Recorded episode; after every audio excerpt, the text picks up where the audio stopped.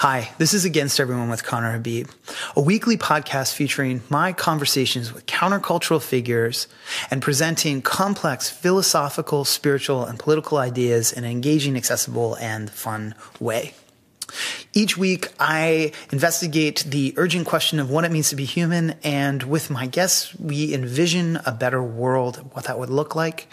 And the guests are people who have some of the biggest projects of our time, the most rebellious projects of our time journalists, occultists, musicians, intellectuals, philosophers, and more. This week, I'm doing a state of sexuality in 2019 uh, as part of my state of blank uh, in January with Dr. Chris Donahue. Dr. Chris Donahue is an author, most recently of the book Rebel Love.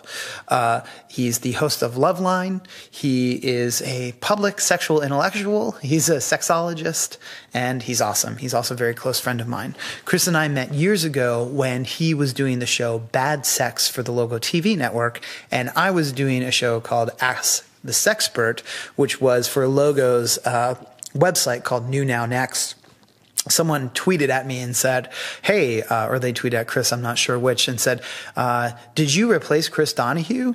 And Chris tweeted back and said, No, I'm irreplaceable because the guy was confused. He thought I was hosting bad sex. and um, after I saw that, after I saw Chris say I'm irreplaceable, I thought, oh, I got to meet this guy. So we met and we became instant friends. And we've been having this ongoing conversation about sex, sexuality, and politics uh, since we met years ago. In this episode, uh, we talk about all the things to sort of look out for and think about uh, in, as far as sexuality and sex goes in 2019 and what's going on in our current moment. We talk about um, body shaming and body image and how that plays into politics.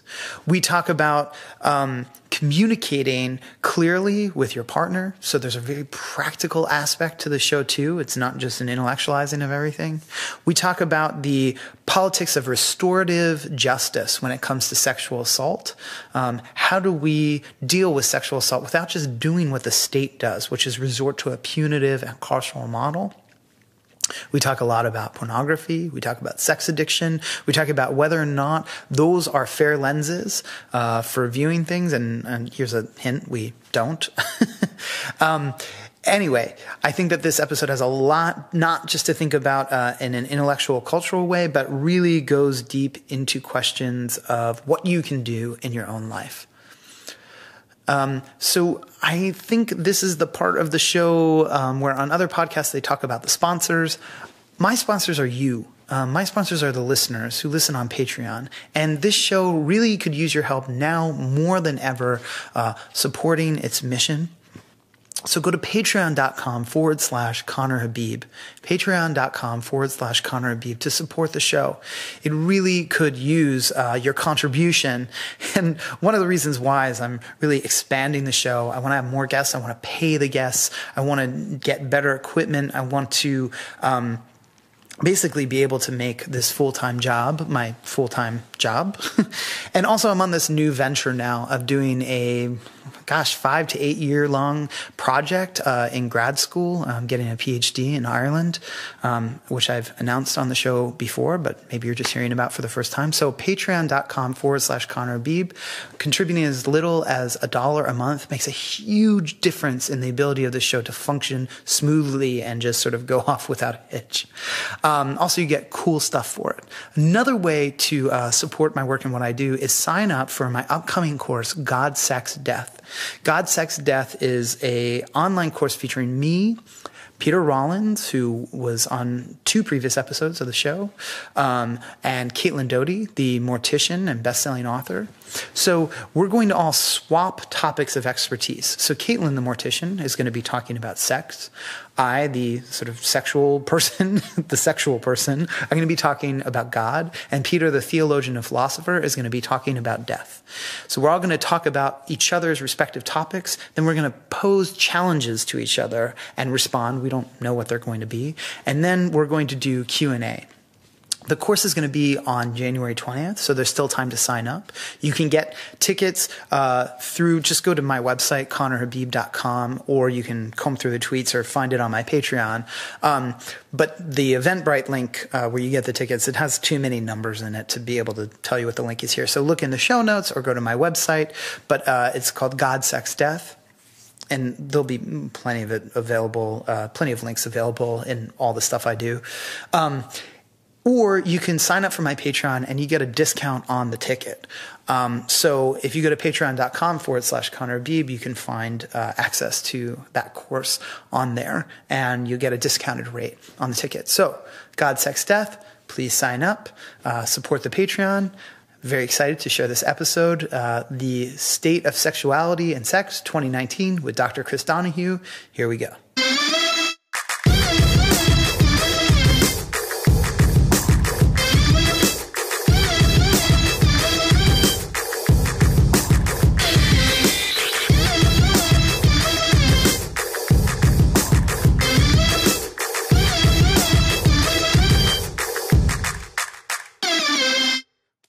Chris Donahue, and welcome once again to Against Everyone with Conner Habib. Oh, that's right. I've done this before. You have done it before. That's right. What's it like the second time is not as special? Yeah, because I forgot I did it the first time. I know you were afraid. You thought it would change your life. You thought it would blow your mind, and then it was just kind of like it eh, did. It did nothing. Yeah, Very it really did nothing Very for forgettable. Yeah, So for so ha- anybody so really happy who to was be here listening to your voice. So yeah. happy to be here. Um, so this month, um, in January 2019, I'm doing a sort of series of shows on um, the kind of state of the world, but really we're talking about a very specific world, which is West, certain kind of Western culture. Um, for different topics. So I'm doing state of philosophy with Peter Rollins, um, the state of queer with Mattilda Bernstein Sycamore, et cetera, et cetera, right? So you're the sexuality and sex person. So I want to talk about that with you. But to sort of get us there, let's say that this coincides um, with your book, Yes. Rebel Love. Yes. Yes, which just came out. Yep. Yeah. January eighth. Yeah, that's uh, well. This will come out after January eighth. So we're doing weird time travel It's right out. now. It's out. It's out. It just came out and it's been a huge success. Woo! Do you like how I secreted that Yes, for I you? like that. Um, so I, I think that one of the things that's really great about your book is that it's a distillation of a lot of conversations that you and I have, and that I always knew would be challenging to sort of broader audience and wider culture. But can you sort of talk about why, first of all, you decided to write a popular Yeah, book? yeah. Because your last book was great, um, Sex Outside the Lines, but a, a bit more Academic. yeah. Yeah, yeah. Okay, so yeah, Sex Outside the Lines was more academic. Um, I just come more recently from academia at that time, so I was still operating under the belief that I needed a lot of citations and, and, and references to kind of support my work. And I also love, like like you, I love reading and I love research, so that was all in there. Um, and I also wanted I wanted the work I was um, engaging in to be accessible to other people, and that's why I like references and citations, so people could kind of further their own study and exploration of those concepts, whatever. So, long story short, as I do more media, um, and just being out in the world, I realized that the general population um, is often a little thrown off or can be threatened by some hyper academic languaging, which is very fair. And I realize, you know, the languaging you use speaks to who can engage your work. And I didn't want to only have it available to people that thought on a certain level. Um, and, I, and I really don't even believe that intellectual jargon makes something more meaningful either anyway right,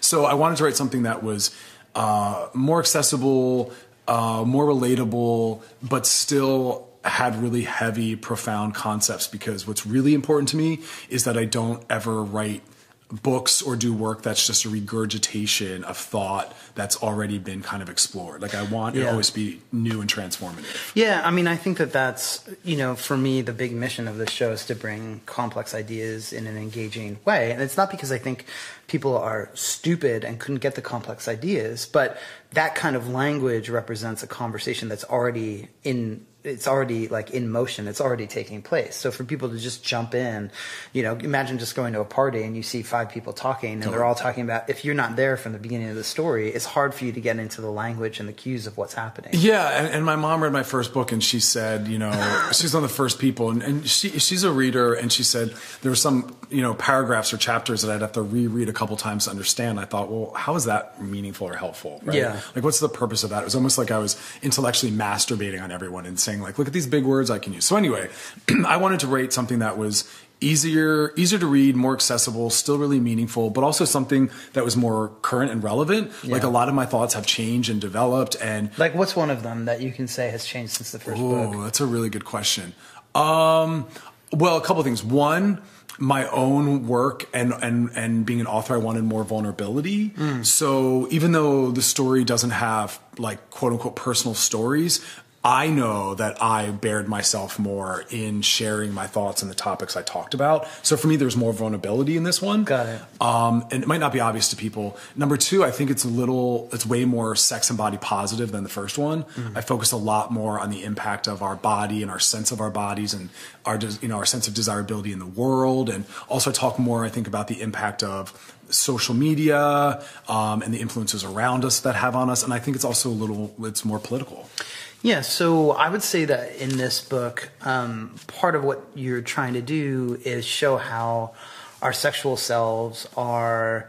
Uh, they you know they're an amalgam in some ways. They're they're all like they they come together through this sort of nexus of all these different forces yes. that are happening yes. in culture and in us as well. So i mean it becomes in that sense i would say it's a much more political book. Yeah. i mean for for people even though it doesn't really talk that directly there are some moments but talk that directly about politics. Right. Yeah. Right. And also i also wanted it to be um, empowering where I wanted it to talk about what's wrong, but I also wanted there to be space for the sense of like we can do things to change it. But mm-hmm. there's also a call to action for everyone to also have a little bit of a wider lens and to try to be part of that change process. So like as a as a therapist, people will come in or even like on my radio show, they'll call in and they'll want like a really easy answer and that's the that's the problem. Like, give me an example. Make up an example. okay, so for instance, someone might say, and this comes up a lot. So people will say, you know, I'm struggling with body image or body dysmorphia. It could be a man that thinks he needs to have a gym body, or a woman that thinks she needs to be thin, or uh, someone who's trans and thinks that they have to be femme presenting, or whatever, whatever it is. And they'll say, well, what can I do to feel better? As though there's just like a really quick, easy answer. As though I can give them like a blurb or a thought process, or just change their cognitive thinking, which what a lot of what therapy does. Therapy traditionally implies that the problem's in you and you're going to come into my office and in one hour because you're the problem we're going to fix it via reframing your thought process and although that's impactful meaningful we can't be more powerful than the world around us and the impact of that and all the things that we immerse ourselves in and so i kind of reflect that back which is like take responsibility and control for not only the influences you allow yourself to be around, but also the impact you're having and are you mm-hmm. strengthening, reinforcing those same things that you feel victimized by? Like, let's change those and let's challenge those. Um, so it's like a wider angle lens.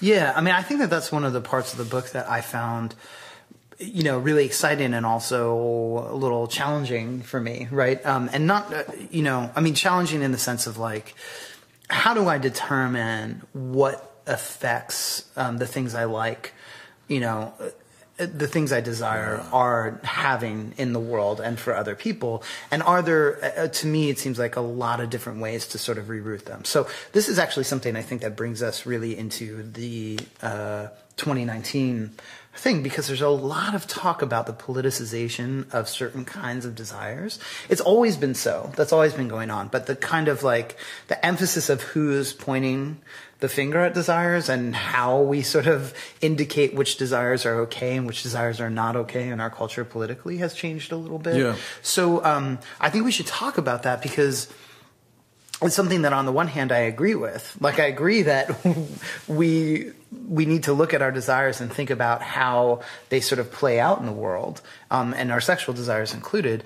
But then on the other hand, I think Um, but it's not so simple as saying, okay, so you do this thing in your sex life, and you know, from any other sort of like social political justice standard, this would be a you know, quote unquote problematic, as if it's like a, I hate that word, like it's Right. like a math problem or something.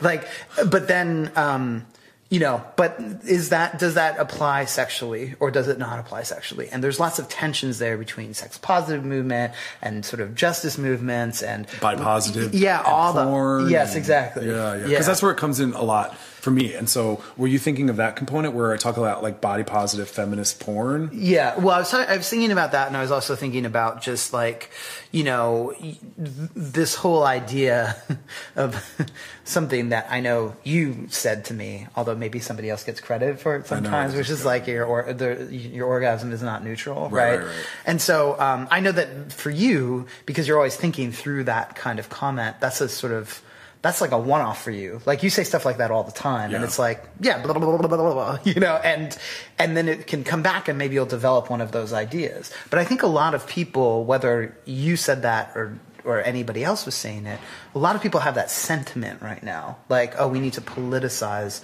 our orgasms, we need to politicize sex, and we can't view these acts as neutral. And I don't, I actually don't I don't take that perspective, but I want to talk with you about it. And I don't know that you do either, but I want to talk through it Yeah, yeah. because I think that that almost probably more than anything and we can go into other things too but it represents the kind of sexual state of affairs right now Yeah, and there's also some piece to it. So, okay, so let's use that exact statement. Like, your orgasm isn't neutral. and for those that maybe don't understand what that means, um, the the basic breakdown of that would just be like everything that you do has an impact, and uh, your sexuality is.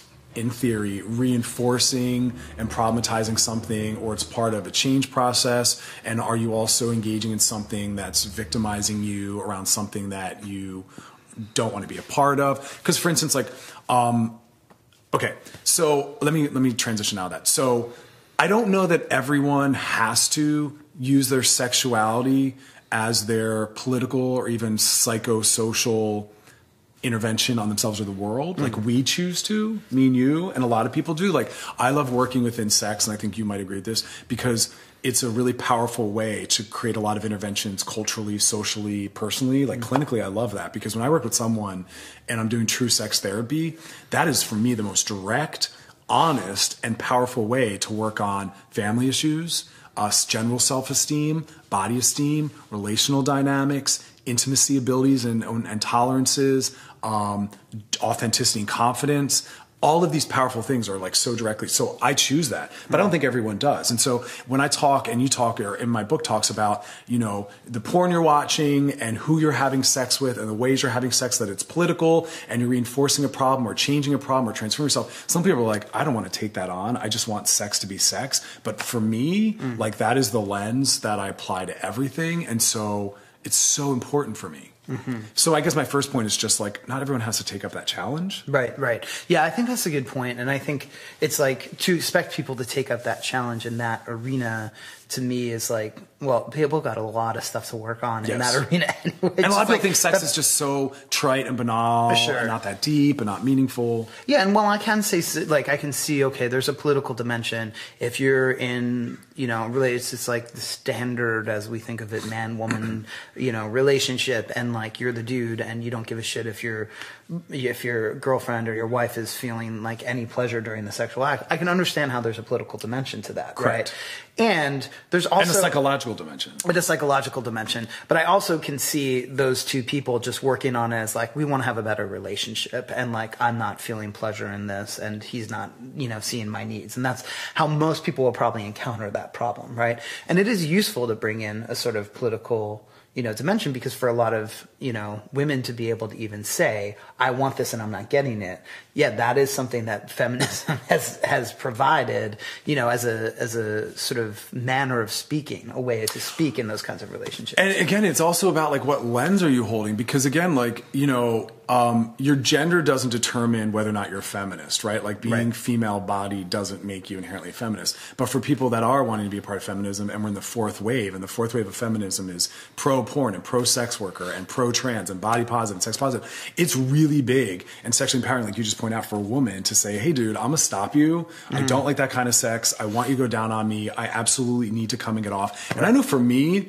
and this is really profound because a lot of people assume because the work I do or those that know me that I am like confident and bold and outspoken and like I am. But writing this book, I had a moment where I realized, oh my gosh, I'm sometimes allowing myself to partake in sex I don't want to have or with people that I don't want to be having it with. Mm-hmm. And I don't mean that on a major scale. I mean on a minor scale, but that's huge where I was like, well, I mean, I'm having sex with someone and it's someone that I don't know. It's a hookup. It's anonymous. And I'm like, I'm not even enjoying this. I don't even think that they're a nice person. And I'm mm-hmm. going along with it and I'm mm-hmm. feeling bad about it afterwards. Why am I allowing it? Why am I continuing it? Oh my gosh, I didn't even speak up and ask for what I wanted. And so that was profound. Uh huh. Uh huh. Yeah, I mean, I think that I think that you and I have both talked about experiences like that before. Where it's like when I go through an experience like that, I'm I often think to myself, "Uh, I'm going to consider. I'm going to consider this afterwards. So I don't feel bad afterward for the most part anymore. Every once in a great while, um, like I I had this like. Uh, foursome had this like foursome when I was like I did this trip around the country which I think most people uh, who are patrons of my Patreon know about because I posted about it but um, for three months and I had this like foursome and the whole time I was like uh, you know, there was like one guy in the whole thing that I was attracted to, Yeah. and the other guys I was not at all. And it was just like stop, start, and weird and uncomfortable. And you know, afterward, I felt bad. I was like, that mm. didn't feel, that didn't really feel. Very, but that that thing for me now is very rare. Usually, I think this isn't really that great, but I'll just consider it afterward and see what I can learn from Right. it either technique wise, like what could I have done better or what could I have communicated better? How could I have gotten through that experience in a way that was pleasurable or exciting to me? Because I like to learn from it, you know, Sure, sure. you know, but I know that everybody can't take that tactic, you know, that, that track. There's something, isn't there something powerful about doing some of that work in the moment? Because that's what I'm trying Yeah, to do sure. more of. Yeah. And also examining like what part of me isn't willing to do that in the moment. The part that doesn't want to disappoint, let down. Totally. Do I not feel confident enough to ask for what I want and say like, hey, this isn't going in the way I thought it was going to go. Like, can you do this to me? Can we not do that? And so I've been trying to do more of that. Um, and it can be awkward.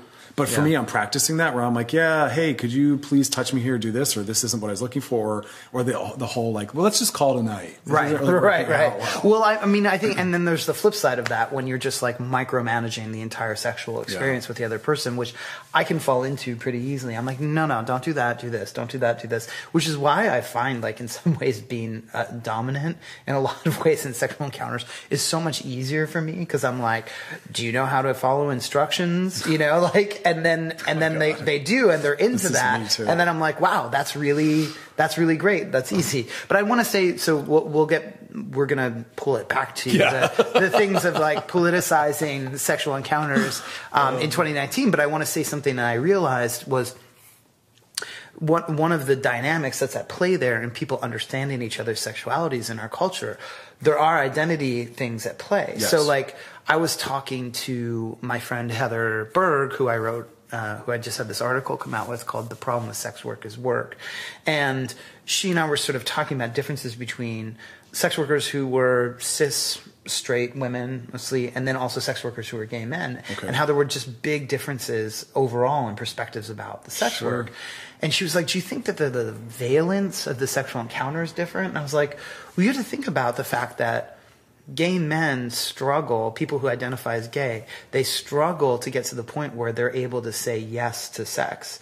Whereas, like, a lot of women are struggling to get to the point where they can say no and stop the encounter whenever they want. So, like, I get to say yes to these sexual encounters with other men. I get to say no to the sexual encounters that I don't like. So, the, even though the work is ultimately the same, which is finding this authentic, you know, um, pl- way of standing in your integrity in Yeah. the sexual experience, and just giving yourself some room to think about it the direction is different there and so it, i think it has a different she's right different valence in the encounter Yeah, and then fold in their race, yeah, sure class, Yeah.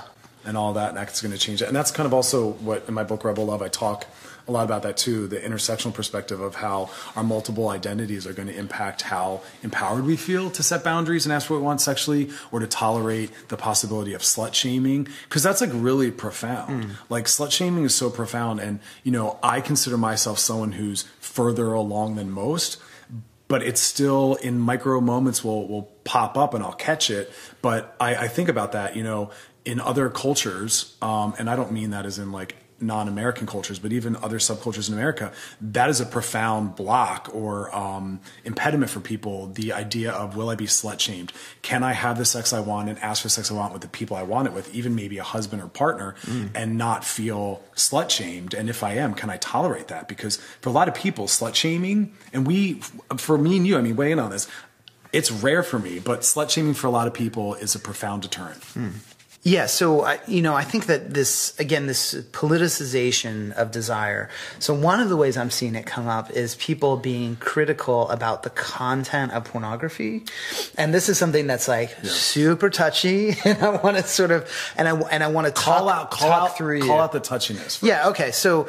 Um, because not everyone's going to understand. That. Yeah. Okay. So what what I what I'm saying is like if people see so the the sort of cl- classical and most uh, uh, prominent version of this is okay, well, women are being used as objects in porn. Okay, so that's a sort of old version of it. But now that's taken place of like, oh, well, aggressive porn, which is being called rape porn, like where we see aggression or violence in pornography that that's a real problem or okay so the way that people of color are portrayed in their various sort of stereotypical roles yeah. in pornography yeah. is a problem because these things basically a lot of it comes down to well you're trying to uh, appeal to white cis male desire every single time, yeah, no, no, matter no what it is. Porn. Yes, exactly. And um, so this is, again, well, continue. Sorry. Yeah, and I just want to state outright that like I've done porn that was like Orientalist porn. You know, I did this like two scenes of this movie called Tales of the Arabian I, Nights, I, I, for example. I, right? going to have that. Yeah. So, so one, Arab you know, Heat, yes, and it was like Conner they had like a, an oud or something playing and dun, dun, dun, dun, like playing in the background, and like I was wearing these robes yes, and all that kind of yes, stuff. And um, a lot of the other guys in the movie weren't Arab, which was also like that was what is that like? They were like Latin. Is that like brown face? Like yeah. what? Yeah, what yeah. is that exactly? And so that created all this whole complicated set of feelings for me. But then what I got from that movie were tons of Middle Eastern gay men being like, "Oh, hey, thanks a lot, you know, for that movie. We appreciate it." And then also, I think that people might call out their desires as being problematic, you know, like, oh, well, of course, they're, you know, they've eroticized Orientalism because they're so screwed up. And I want to talk about it in a way that neither denies the political right. realities of our world, but also doesn't shame people for their desires and also doesn't um, put everybody in false consciousness, right. in a state of false consciousness, just because they enjoy seeing something right. like, oh, well, this is just because you're damaged. Well, it's it's always both, right? Because again, there's the tokenization and fetishization of certain bodies in porn. But leaving that to the side, like I have a friend who is an Asian porn performer, which uh-huh. of which there are a handful. Yeah, well, right. In, and, in, in our culture, yeah, correct, that was in yeah, our culture. Yeah, and it is profound for him to do the work. Uh, because he has shared with me emails he's gotten from people that have said it was really powerful for them as an Asian individual to see his Asian body desired. Yeah. And so it was very transformative. Now, is some of the scenes that he, uh, some of the work that he does, is it fetishized with the labels of the movie name and all that? Yeah. For sure. But yet it still also has this powerful transformative capacity. Right. So it's like it's both. And in my book, Rebel Love, um, which came out on January 8th and has since been a bestseller. Yes, thank you. For, um, yeah. I, I, I, do discuss, you know, uh, because again, I, I, am all about therapy and psychology first, and I do talk about people trying to have a, more of a consciousness of the impact the porn they're watching has on them. Mm-hmm. So it's not even the political perspective of, oh, what kind of porn are you supporting and what impacts does that have on the world? I'm not even going there yet. I'm just starting with like, just think mm. about how it impacts you. Are you watching porn that makes you walk away feeling more desirable and more eroticized and empowers your sexuality in your body, or or not? And if not, stop watching it. Yeah, like I, mean, I don't I, want guys who have smaller penises watching this big dick porn and then thinking everyone wants that and has that because well number one that's not true um, and number two take some control over um, mm. the the the impacts of influences in your life you know yeah i think that um, yeah one of the ways that i think about it and sort of say what you're saying is like a lot of people aren't really ready for the political dimension of sex yet. Like yeah. people are talking about it as if their sexuality and sexual desires are sorted out from this like place of pure health. And that to me is the real problem. It's yeah, not scary. it's not that we can't talk about the politics of certain kinds of imagery, which we should be doing, you know, which we could do with all art, by the way and especially violence and all that kind of stuff, and, right? And shouldn't do. And yeah, I, right. Yeah. But we're not talking about, for instance, like, is it okay to show like you know, a woman being shot in a movie. Right. You know, I mean, we are, we do talk about that, right? But like, we kind of, compared to the amount of burden that pornography is supposed to take on, it's kind of, it's, it's pretty mi- minor. It's, it's, fascinating. Yeah. The burden that porn takes on. yeah. So it's, it's overburdened, but also the, you know, in psychoanalytic terms, it's like the people are assuming this, this position of the subject supposed to know. Like when we hear someone talking about, which means like, someone who's being viewed as coming from a place of real authority or understanding that they but they don't actually have it right so um, when you have an analyst sitting across the chair the, the, the room from you they're your subject supposed to know like you assume that they know more than sure. you and that they see more but actually they don't right. but but that thing is an integral part of like how that therapeutic process works. So people assume this role of like, okay, well, they know, they must have some understanding because they understand the history of a certain political or justice narrative. But there's also a history of desire narratives. There's a history of art that comes into play with pornography. There's a personal history. There's all those kinds of things. And and of course a history of sexuality studies and sexology and yeah. psychology and all that kind of stuff that comes into play. And so for me, it's like, how do you like how do people draw the line between saying okay this is because i have this uh, these ideas about politics when i watch an image versus i have these ideas uh, because of my own sexuality and things that I haven't explored or, yeah. or, or, have explored in sort of wrong directions or whatever. And so for me, you know, one of the things I say is like, it's really good to encourage people to have more desires. So it, it's it's okay, it, you know, like if you see someone like if I if I meet somebody that's like, well, I'm only attracted to white dudes, right? And well, clearly to me that's racist. And the way I say that is like if you're if, if it's a white person saying it, I'm like, if your asshole has the same entry requirements as the KKK, you should probably check into that, right? But but if you are um, if you encounter someone like that, the tactic is not, I'm going to shame you for only liking white people because that's part of the racist structure, but rather to say, how can we open you up to being more receptive to other kinds of desires and seeing other people? Which, which, always do exist. I mean, one of the more profound things I've learned in working with people's sexual psychology for 15 years, and I'm one of the rare people, like truly rare people, that focuses and does sex therapy. Like there's so few sex therapists, people mm-hmm. that almost work exclusively with that. And so I've I've logged hundreds upon hundreds of hours of working with people's sexuality. And one of the profound things is that people are way too confident in what they understand to be their true sexuality. Mm. That it is far more expansive and either they're in denial about some of it or they're not legitimizing some of their fantasy life or their mm-hmm. what they're seeing in pornography as being truly authentic for them um, or it's just things they haven't encountered and been giving a- access to to learn. And so i try to always point that out that like you're more sexually fluid than you realize and there is something meaningful and powerful in actually taking time to explore that. I mean that's what's so powerful in my office is working with people that have done some of the exercises that do exist in my book a little bit and really try to figure out how expansive is their sexuality and the impact that has on them. Um, um, and so, yeah, sexual racism is definitely a problem as you bring up. Um, and I agree with you. It's not about pathologizing someone when they kind of bring up some of that, but it is mm. about calling attention to it. But then also, I always try to bring them to the piece of like, there's just this piece of not even knowing yourself if you haven't done the Right. work on exploring the, the true authenticity and expansiveness of your sexuality. And I, and I jokingly say, like, try it three times, everything. Right, right. And Well, I don't. I think that's a, Right. a really the first point. time you're right. gonna be a little unsure. Yeah, anxious, sure. Don't let that be your final takeaway. Do it again and see how that feels. And then the third time, when you have confidence, really embody it and see. But I mean, and that's what's so powerful for me too. And that's also like what we were talking about earlier that we want to talk about today is how there's certain behavioral activities that have been ruled out for certain people. So for a cis hetero guy, what is profoundly Right. destabilizing for their confidence and identity in the world is any kind of anal play, even Right. when done by a woman. Right. And I think that is, I mean, I jokingly said this a couple weeks ago in an interview that when hetero men are open to anal play, my work here is done. like, that'll be such a benchmark. Uh-huh. Because Yeah. that, and I, and I say this to individual listeners, if whether you're gay or straight or even a female, the anal area is such a feared, Mm. avoided area. It is so much so for hetero men.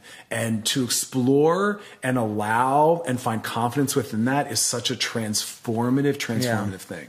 Yeah, well, I think that that's part of what what's happening in the turn of 2019. Like I said something about 2017 will be like in 2017 I was like this this will be the year not of political failures and disasters, but it'll be remembered as the year as like when straight men started getting rimmed in porn because like it, there was an explosion of it And right pegging. And pegging became like a big and- thing as and, well And and trans trans partner sex. And Right. and you know, yeah, it is that is that is that is radical radical stuff. Well, and I want to say that, like, you know, in framing this kind of like whether or not the porn images are politicized, sexual racism is politicized, all those things, yes, they have a political element. But I would say that a desire, desires that we have, sexual desires we have, they, they, they also present boundaries. It's not just what I don't want that presents a boundary, but what I do want also presents a boundary. So if you're having sex with someone and they're like, I don't want you to touch my asshole. You could be like, oh my God, this is like political, like you're falling into your straight male identity and Right. blah, blah, blah, blah. But the fact is, if you touch their asshole and, and they told you not to, then you have a real problem with like crossing someone else's boundary, whether or not your politics, quote unquote, are right. So when people say, you know, so that's what they don't want. But if they do want something too, I think it's like, look, I, I am attracted or I, I like this kind of porn, even though it has problematic content. It's like, okay, I get that you like that porn and I get that you're setting a boundary that you don't want me to tell you to not like it anymore. And you're not going to have that conversation. But you haven't stated that I can't have a conversation about the other kinds of porn that are available to you and the other kinds of things you can watch. And maybe watching a lot of these kinds of things will have a transformative effect on you, you know? Well, yeah, because again, taking it kind of away from what you're saying, what comes up for me and what you said is, you know, again, this is my therapeutic psychological lens speaking, but shame reduction is the number one thing I do in my office. Mm. And so, like, I love any conversation that centers around allowing someone to acknowledge what they are interested in, Yes. even if it's highly problematic, because no one should be shamed for desire. Mm-hmm. Whether or not they acted out and take into consideration the impact that desire will have on the other person, that's when That's a move into- completely different issue, totally. yeah. But just the presence of a desire shouldn't be anything someone should have shame around. I know. Well, it, and it becomes such a sort of triggery thing for people. I remember a while ago there was like someone had like there was there was a high school or something where they where uh, the girls had to wear sort of more I would say conservative uniforms, yeah. and someone posted a sign somewhere. One of the girls had posted a sign that said like, "If you're sexualizing us, you're the problem." Right. And I thought, well, okay, it's good to rebel against the uniforming. That makes sense. But like when we start talking about whether or not we're sexualizing somebody, in other words, imagining a sexual situation with someone, no matter what that is, I have to defend the ability to imagine it. I'm not a free speech warrior. Like I don't think Yeah. that like No, we have to like get get into every instance of free speech and defend it and all that kind of stuff. I mean, I think we need a more nuanced, Right. deeper understanding of how that works.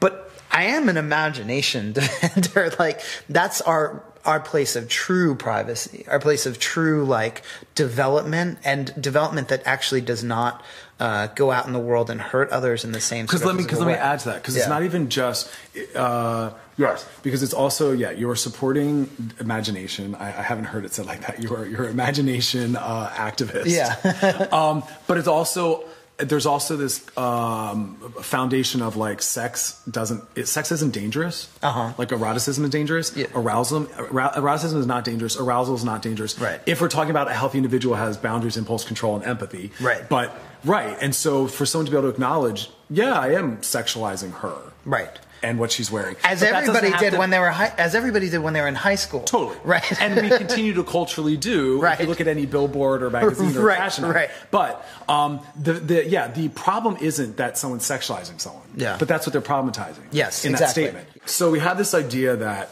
eroticism and sexuality um, can be turned on and off and can be compartmentalized and but like I try to remind people that uh, we're, our sexuality is always in operation. And this kind of goes into the whole thing as why sex addiction isn't real, and that's a whole other conversation. But it's not something that can be turned off or avoided. Like my sexuality, my eroticism is what I chose to wear today. My sexuality and eroticism is activated in how I'm looking at you right now, how close I'm sitting to you, how close I stood next to the woman in line at the coffee shop. I'm having sex as I may be texting someone on my phone or looking at something on Instagram. So it's like we have to learn how to encounter it we have to stop acting as though it's something we can remove, not have available, and don't need to face and, and like shun. We have to learn how to acknowledge its existence everywhere. And that came up in my first book a little bit, where I was talking about how like we're, we train certain professions to also believe that their sexuality can't be brought in. Like teachers are supposed to act like sexuality doesn't exist in the classroom mm-hmm. between students. I, as a therapist, have been literally trained to believe that like I should have shame if a client sees me on a dating app as though Right. like I'm not a sexual person in the world. I remember that Or- struggle. We talked about it a lot, yeah. Totally. Or I have to dress a certain way and hide my sexuality. I don't. In my clinical office, I wear short sleeve shirts. I show my arms. I show my tattoos. Hmm. Um, I'm, I'm trying to help people understand that eroticism is always operating. It's always in play. Right. It's everywhere, and we have to learn how to encounter it and not shame it or shut it down. Yeah, and I think it, it's like even even in just sort of considering others. So it's like I read this book by uh, it's terrible. There were so many good things in the book, and then I got to the porn chapter and it was terrible. This that uh, book by Penis. right? Yes, totally. This is a book called Penis Envy by. Uh, well, anyway, you can you can look it up. But anyway, in it, she was writing about how when her students came in, she was always sort of like embarrassed knowing that they had watched all this like aggressive, intense porn when they came in, and I was like, why the fuck are you embarrassed? Yeah. You know, like so. Even in relation to other people's sexuality, you can internalize a sort of like strange uh, process of There, there embarrassment is a fear. really well-known therapist whose name I will not mention, whose books are huge, and she just released a new book about uh, cheating in marriage, and in it she literally calls uh, porn use low-level cheating. yeah. And this woman claims to be a relationship therapist, and it's like, well, and that's that's completely work. out of touch with. So it's like what you Out were of touch with saying, like yeah, our why would you ever try to ban pornography when you know that our imaginations are pornographic? Like it's just not going to stop. Hmm. It's stupid. Sex is a constitutive part of being Yes. human. You literally cannot exist on the planet without sex. It's not just like any other thing. Which is why, And- which is why, again, just to throw this back in there, you can't be addicted to it. Right, yes, you can't exactly. be addicted to breathing, right or or sleeping. right. You can have compulsive behaviors Totally. around certain things. It can be difficult You know? to manage, but it's not an addiction. It's difficult to manage because, again, I always jokingly say I've yet to have um, a sex addict self-diagnosed masturbating in my office and on the way in because they can't stop. They can. It just feels difficult. I have never seen someone unable to stop having sex because they're addicted Mm. and having sex in the cereal aisle at Whole Foods. Mm-hmm. Like you've never seen someone doing these things because it's difficult to stop. But it's I like eating. It, it- feels yeah. difficult. It's compulsive, um, but you are able to because even people with compulsive eating issues aren't grabbing food Uh-huh. out of people's hands and trash cans because they are able to stop. They are only compulsively eating the foods they choose. Uh-huh. Sex addicts are still choosing their partners and the kind of porn they want to watch and when they want to have it. So there is a boundary around it. It's just it feels out of control. So compulsivity is real, and I work with some clients that struggle with that, the impulses. But Uh-huh. sex is always around, so it's about learning to encounter. Yeah, and well, and interestingly, I'm sure a lot of people cancel appointments because they had a work meeting, right? It's like that they that they not only do they not feel like they could can't Right. like cancel and come to therapy, Yeah. but actually the demand is being made from outside where they have to or they're fucked or they lose their entire livelihood. I, I talk in my book. I have a whole chapter on this. How you know in psychology, and this is shown up very comfortably in culture, problematically so. Um, we have a, we have an issue when someone is over reliant upon sex or even a relationship, and we'll call them codependent or sex addicted. But people have sold out their lives, their family, their health, and everything else in service of work. We have no problem with that. Right. And so it's like, why do we have codependence in terms of relationship and sex addiction, but there's no work dependence? Right. And so I traumatize that where people will say something like, yeah, I couldn't attend my kid's soccer game or your birthday party because I had to work. And we're like, oh, we get it. No, fuck that. I don't get it. And I want my clients to not understand that. And I want my clients to say people need to come first. And I want my clients to say, I'm a human being. I need to be actually more important than work. And I know that there's some uh, financial privilege in, in my ability to say that. But even if you're not privileged enough to be able to Mm-hmm. not prioritize work, you can still be more present when you are with your partner. You can still call on your work or lunch break or text or whatever it is. But we're too comfortable hearing work coming before human values. And um, yeah, I mean, Well, and I mean, that's just like, okay, so maybe you can't take off of work and you still have to do it, and you can't bring that politic forward to Right. abolish work because of the situation you're in. But you can at least spot that so you can stop feeling bad about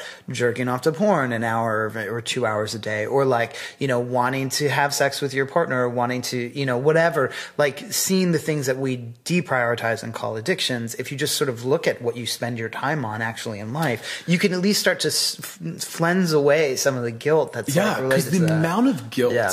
the amount of guilt that people have around pleasure and leisure is mind boggling. You know, there's so much shame in people saying, I did nothing today or all weekend because we're obsessed with things having productivity tied to Mm-hmm. them. And that's the only thing that we think gives something meaning. And, you know, we will talk about, we love saying things like everything in balance. Really? But we don't. We don't work 40 hours and then just have sex for 40 hours. We don't work for 40 hours and find 40 hours of pleasure. Right. And so it's it's it's mind boggling. And so we actually don't honor balance and we are pleasure phobic. And it specifically comes to sex because I, I've written about this so much where if you said I traveled the world trying cuisine, different foods and, and looking at standard art, people are like, ah, beautiful. But if you said travel the world, have different kinds of sex and sex partners, people are like, you're Right. you're sex addicted, you're disgusting. Really? Why? Why can you watch Six hours of football or Real Housewives on a Sunday, but you can't masturbate or have sex. I know. six- I had I had someone like yeah, I had someone email me about that. Like when uh, people email me about porn addiction all the time, which Yeah. is really interesting. I'm like, you know, you're telling me that like the thing I'm doing is enabling Yes. your addiction, but that's Yes. fine, okay. Yes. But but someone emailed me and it's like, you know, I flew two hours. Like on a two-hour flight to like meet this porn star that I really liked at this event. I was like, that sounds great. Yeah. Like what? But it, it was that translated into addiction, and we know from a lot of different studies um, and a lot of different work. But I, I think it, at, at this point in my life is just common sense that like people in areas where porn and sex are more condemned have a lower threshold for what they consider to be sex and porn addiction. Correct. Right. So obviously, The problem's guilt. Obviously, it's cultural. Yes, exactly. So, I, I mean, I think it's it, it- we're at sort of an interesting point with that too, because in some ways that narrative has fallen away.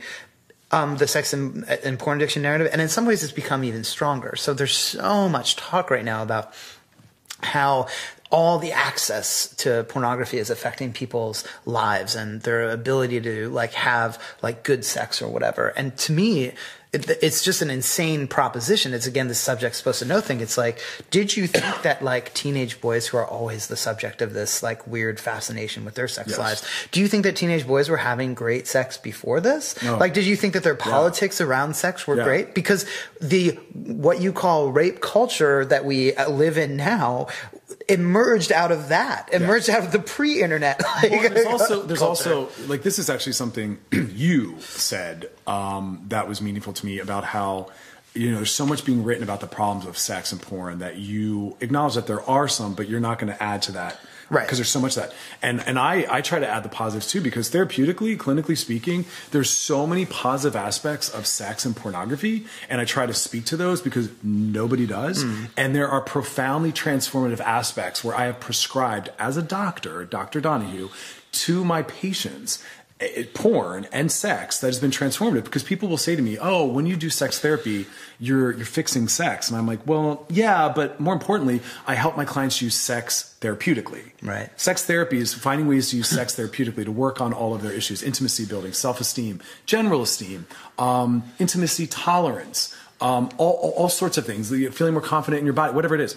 Um, and so we don't we don't unpack those pieces. right. And I think it's funny because Nicole Prause, who we were just talking about, like off the air, she some some She's like, a sex researcher, Yeah, she's right? a yeah Researcher. yeah she's a sex smart, researcher. Yeah, she's stuff. great. And uh, there was some anti-porn like Twitter account that was like having watching porn to spice things up before sex is like eating sugar before a marathon. And she was like, actually, we eat carbs before the marathon, and also here are the results of watching porn before sex with your partner. And it was all like this positive Yes. research, you know, right? Yeah. And so again, it's like ridiculous. like you say, like. I'm not claiming that there are no problems with pornography, Right. but I'm actually in a place to actually say what is wrong with pornography because I've been studying it, thinking about it, and participating in Yeah. it for over a decade. So I'll make that determination, but I don't want to hear it from people whose starting point is that it's bad. You know, and well, and that's, that's, the, and that's, and that's the other thing. And this is maybe like a little bit of a side note, but yeah, I'm a little burnt out on people that haven't done the work. And I mean that in a broad sense, Right. having an opinion. Like, no, actually, everyone's opinion isn't meaningful, Right. actually. Like, do some research, theorize, maybe work with it clinically, maybe yourself participate in that, that work yourself or whatever it is. Otherwise, shut the fuck up. right. Because I'm so burnt out on someone's like, well, it's just my opinion. Yeah, and that doesn't mean anything to me. Like, give me research, thought, theory, practice, experience, something. I don't think I'd be happy if they were saying it's just my opinion. But what they're It's usually saying is this is what's true, and that's just your opinion. And I'm like, no, no, no.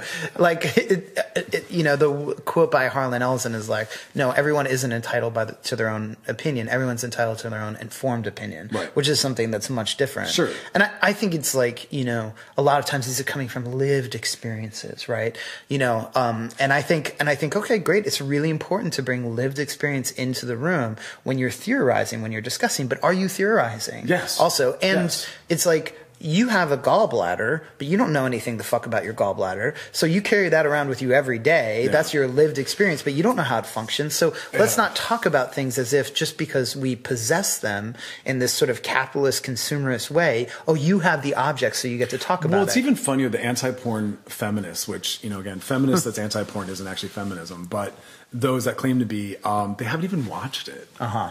Or engaged it, and so I love hearing their opinions where they'll talk about it. It's like, are you really aware of what's out there or what's happening? Because that's not accurate. They'll talk about like, you know, again, the rape porn and the that's, aggressive that, porn. they It's think that like- that's all the porn that's out there, which is like so untrue. if you really look at what's being what's being if you look at the research that shows the most popular key search terms, it's not those words. Right. Actually, it's fascinating. So take some time to research what they are. But they're right now the top ones are around like hot moms. I know Le- Lexi Alexander, who was on the show, Like, on- that's what people are wanting. Like she was Hot on moms. episode fifty-one. She's a film, a Hollywood director, Yeah. and she was like, "I wish that Hollywood would follow the example of Totally. of porn because, like, the idea that women at a certain age can be beautiful has not even been It's, adopted." it's by so, Hollywood but again, yet. that's an example of how transformative uh, porn and porn research can be, which is the top within the top ten key search words. There's three references to hot moms or Uh-huh. older women. That is so meaningful and huge. And I want the women Mm. in my practice that are encountering ageism and feel undesirable to know you are actually highly sought out. right. It's just you're looking at the wrong kind of media. It's your daughter who's disgusting. Your, your daughter is actually undesirable. But like that's really profound. And that's an example where porn can be really healing, transformative. Yeah. That the porn that's made is made because it's being desired and sought out. And so I want people to be encouraged and transformed by what people are looking for. And that's why I send certain minority bodies and other kinds of identities um, to porn that reflects back who they are. Because when you see your your fat body or your disabled body or your queer non-gendered body uh, desired and sought out in pornography, that's powerful and that's transformative. And I send people to to find that stuff. That's meaningful. Well, okay, so I want, I want to take that to. There's a part in your book where you talk about body positivity, Yes. body sizes, body shapes, all that Yes. kind of stuff. And I have a little bit. We've had a little bit of uh, just in our personal discussions, a little bit of friction about that. So.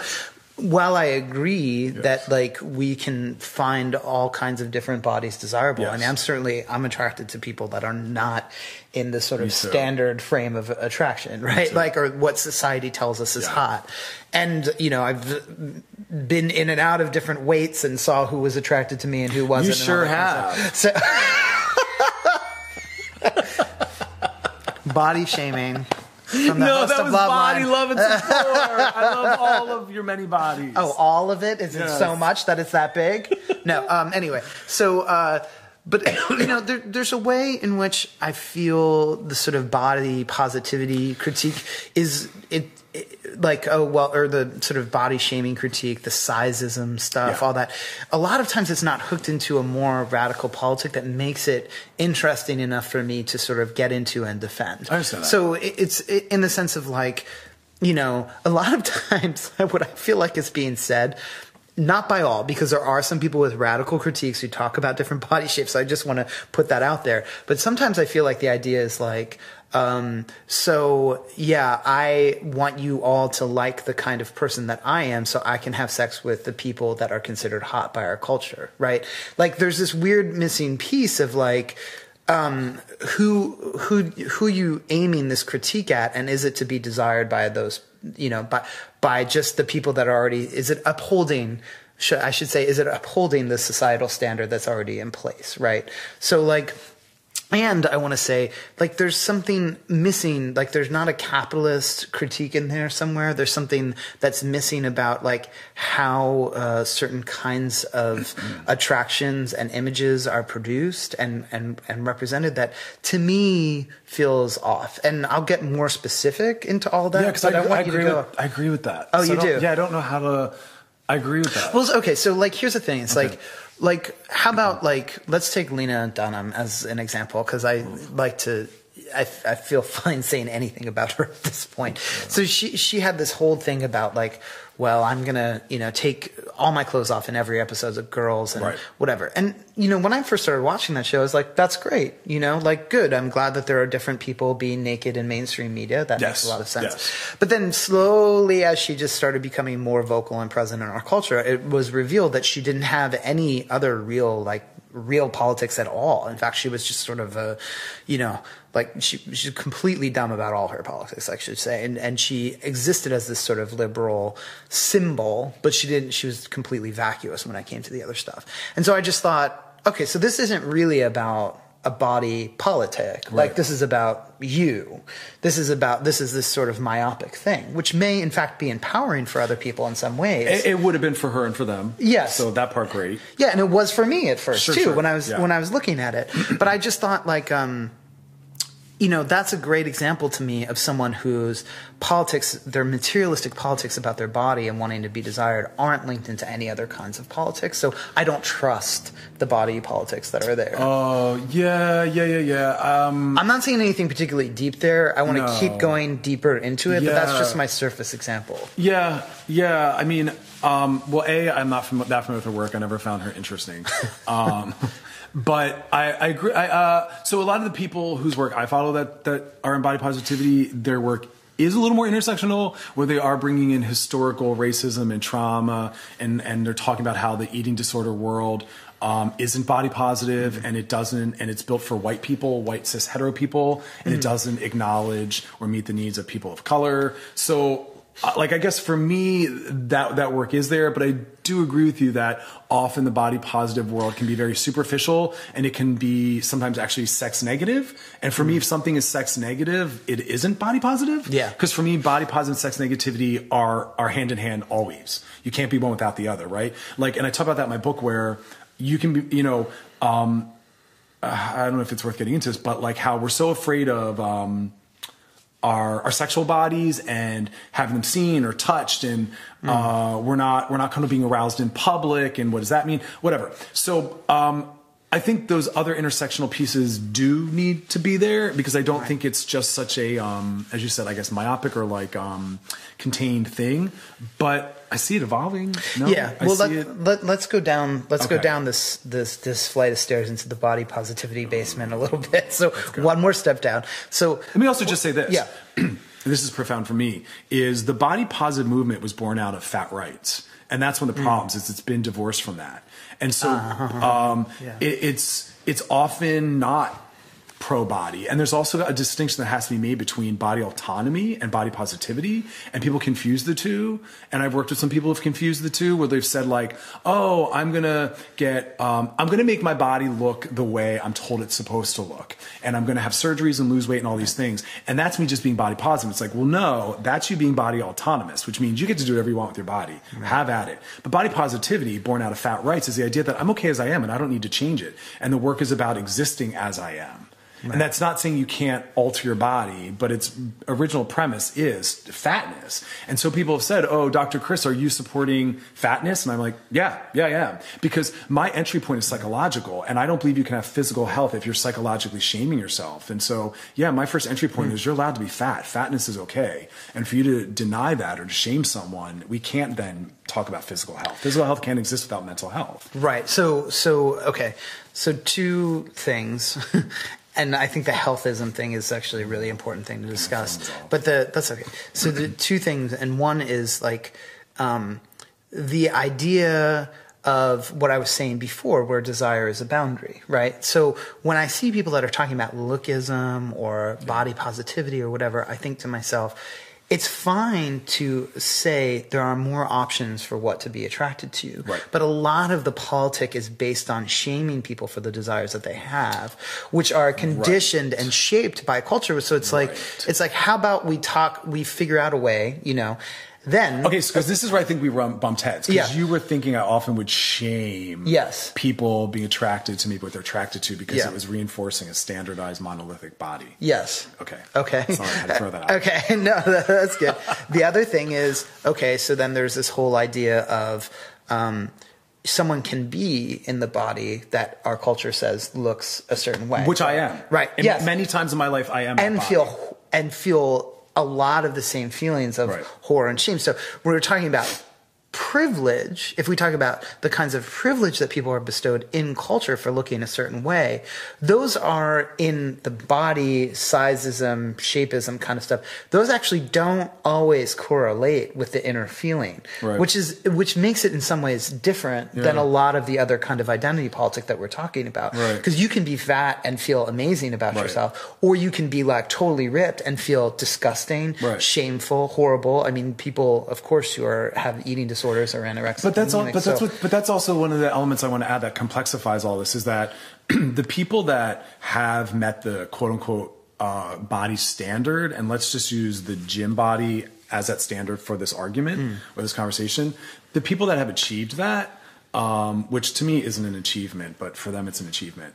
Um, they are trapped by that too, right? Right. So even though people would say, well, congrats, like you're privileged and all's well, well, yes, socially there's a privilege in that. But internally, they're held hostage by that because when you're also getting attention and privilege because of what you've just achieved, you know you better hold on to that. And so there's an anxiety and the possibility of loss of that. And so I do work with those people clinically where they have the anxiety of, I know I need to hold on to this because I'm praised for this. My self esteem is dependent upon this. And so the work is about, you know, not shaming them for the body they have, but helping them mm. understand they're held hostage by it and also helping them understand the places where they're culturally reinforcing that would victimizes them. So I say to them, like, you know, you're working hard on this body, which you are held hostage and victimized by, but also privileged by, and you're posting tons of shirtless, gym bodied pictures on your Instagram, Right, which is right. perpetuating that problem that victimizes you. yeah. And so that's where I call out stop posting those pictures because you're reinforcing this norm, this culture that you're also held hostage by that also traumatizes other people. Maybe just pull back on that. But I also don't want to shame your body and say don't post pictures of your body because there's something needed and powerful in posting pictures of your body. Right, yeah. So it's like, I don't know, it's a conundrum. Yeah. So it's a, so what are your thoughts on that conundrum? Because it, I struggle with that personally. I feel trapped in that sometimes, where I want to post body pictures, and I think there's something powerful for. It's multiple levels, so I think there's something powerful for people to see a doctor, mm. and we're trapped in respectability, pol- respectability politics, which is the idea that as a cer- as a professional, I have to look a certain way, and it has to be you know professionalism, and it can't be sexualized, and it's like well fuck that, and that's why I'll post um, pictures of me with my tattoos on my social media, and I'll say profoundly sexual things and wear hats that say slut. And sometimes I want to post like underwear pics and be like, I'm a doctor and you're going to take me seriously, and I lecture around the world, and I'm also here in my underwear. But I also don't want to reinforce a certain body I- standard. Yeah, so I think what you're talking about is, you know, it, it cuts the heart of a lot of our political issues right now, which is that we can't simply look at the material conditions of what's Right. happening. So if I see someone on a gay pride float and he's got six pack and he's you know like n- you know what we would call naked i think to myself well you're still completely clothed Right. you decided over you know a year or whatever to create this outfit for yourself Yeah. which is your naked body because you're afraid of being naked right now that might not always be true or if i read someone's memoir that's about being fat and how hard it is to be fat and how stupid everybody is for not desiring fat bodies. Mm. I think to myself, well, what would be more interesting to me here is hearing about the joy of being fat, the joy of eating, the joy of having partners who are attracted to the, all the body that you have there that you can present. Which you beautifully right? shared with me. Like as your body has yeah. grown in size, yeah. you've talked about the joy in having sex with different kinds of people because yes. now that those who desire you, that population has changed. It's a whole different set of people, yeah, right? And that's now, beautiful. and that's not to say that you get to cast off all the problems or like troubles that come with right. being fat and having you know all the sort of things that are pressured on us and you know that culture our culture asks us to feel if we're fat right? It's not that you get rid of all that but you can talk about like i it, it when uh, you see someone who's saying why can't you desire me? I'm fat. I think okay can, do you desire yourself right and I could say the same thing to the person who has like the six pack abs, it's right. like, do you desire yourself? Like, what's going on here? Like, if you see those dudes who are like constantly like lifting their shirts up and like flexing their abs at the gym in front of the mirror, yeah. they're like constantly checking on themselves. I'm like, do you want that? Like, are you, it seems to me that you're checking that because you don't really want it. You're not really thinking about it. You're just sort of reminding yourself maybe what you're there for, but you're miserable in the experience of going, right? And that's the hostage situation yes. I talk about where they're checking because they're anxious it might not be there. Ah, yes, it is there. I now feel calm and soothed. And it's like, what a horrible dynamic. Where when I'm at the gym, right. I'm j- rocking out to my music. I don't give a fuck what my look like. right. And I'm watching them and they're watching themselves yeah. and they're so trapped. And it's like they've taken that hour to psychologically abuse themselves and the anxiety they carry with them. And then what they're going to eat afterwards right. and the impact of that, where I'm like, I'm eating whatever I want. Right. And I think, and I think that that's the, I mean that that's just the sort of crux that I was talking about. Yes. It's like there's an aspect of these body politics and all politics, but we, but I think it's more apparent here that is really about inner conditions, about a sort of spiritual sense of being that needs to be discussed, that yeah. needs to be talked about, because you can't really get to the heart of the matter merely by talking about external conditions or material conditions surrounding, because right. they affect us in such different ways when it right. comes to just the size, shape, dimensions of our bodies, right? And something that's so personal to us as our bodies. And that's why my, though my first entry point is always, like I was saying earlier about um, the porn you're watching and all that is like, how do I feel? Right. And uh-huh. before we even look at the cultural impact, like when I'm when I'm centering a certain body that I think I need to have, or when I'm posting certain pictures on social media, or when I'm watching certain kinds of porn, or whatever it is, like how do you, how does that make you feel? Because those guys looking at themselves in the mirror, they feel good, but they don't feel good. And they're posting right. those pictures and they're looking at how many people are liking it, right. and that feels good, but that also feels bad. Like, am I getting enough likes? Am I not? And then they're comparing their body to other people's bodies, and that actually doesn't feel good that comparison game. And so i just first start there too. Right. And i would i would i would also say like to add to that once you get to the point where you're like you know what? Being on scruff or whatever it is that i'm on being on tinder is making me feel bad about myself. Yeah. so i'm just going to stop you know I, or, or it could be twitter or whatever. I'm just going to stop for a little while but in that time, after you recuperate, I would say start to try to consider what made you feel bad about that experience instead of trying to yeah. a externalize it onto the social media form itself. Yeah, which everyone does. They they do as though it's like Twitter. No, it's us. Right, and then B, like think about how, how do I want or not want to roll with this? Because I can see someone who is like going to the gym getting like you know some a woman who's like getting this like perfectly shaped ass according to what our society wants and like abs and all that kind of stuff and then posting the pictures and then getting all the likes and feeling good about it.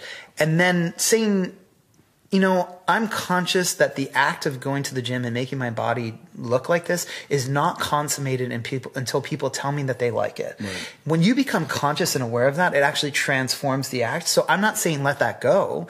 Don't let it go if you can actually get into a place where you enjoy that experience yeah. and that cycle and understand that that's part of the exercise and that's part of the body and that's part of where your feelings lie. It's when people are doing that compulsively without realizing that that's part of the experience. It's like someone who has sex with lots of people or has sex with like think of some dude who like oh I wanted to have sex with this woman and then finally he has sex with her but it doesn't feel good until he tells his friends that he's had sex with her mm. and then the extra component of the eroticism that completes the cycle for him comes in in those cases, just recognize that that's the sex act, that's Right. the body act, that's the part that makes you feel good, and then that becomes transformed. And then I bring the politicization of it all because I also believe we have to look at social impact, and then it's a secondary piece of Right. how oh, how does your integrity align with the impact your behavior has on the world and the social media that you produce. Um, and I say that to people like you know who's it oppressing? Who's it not?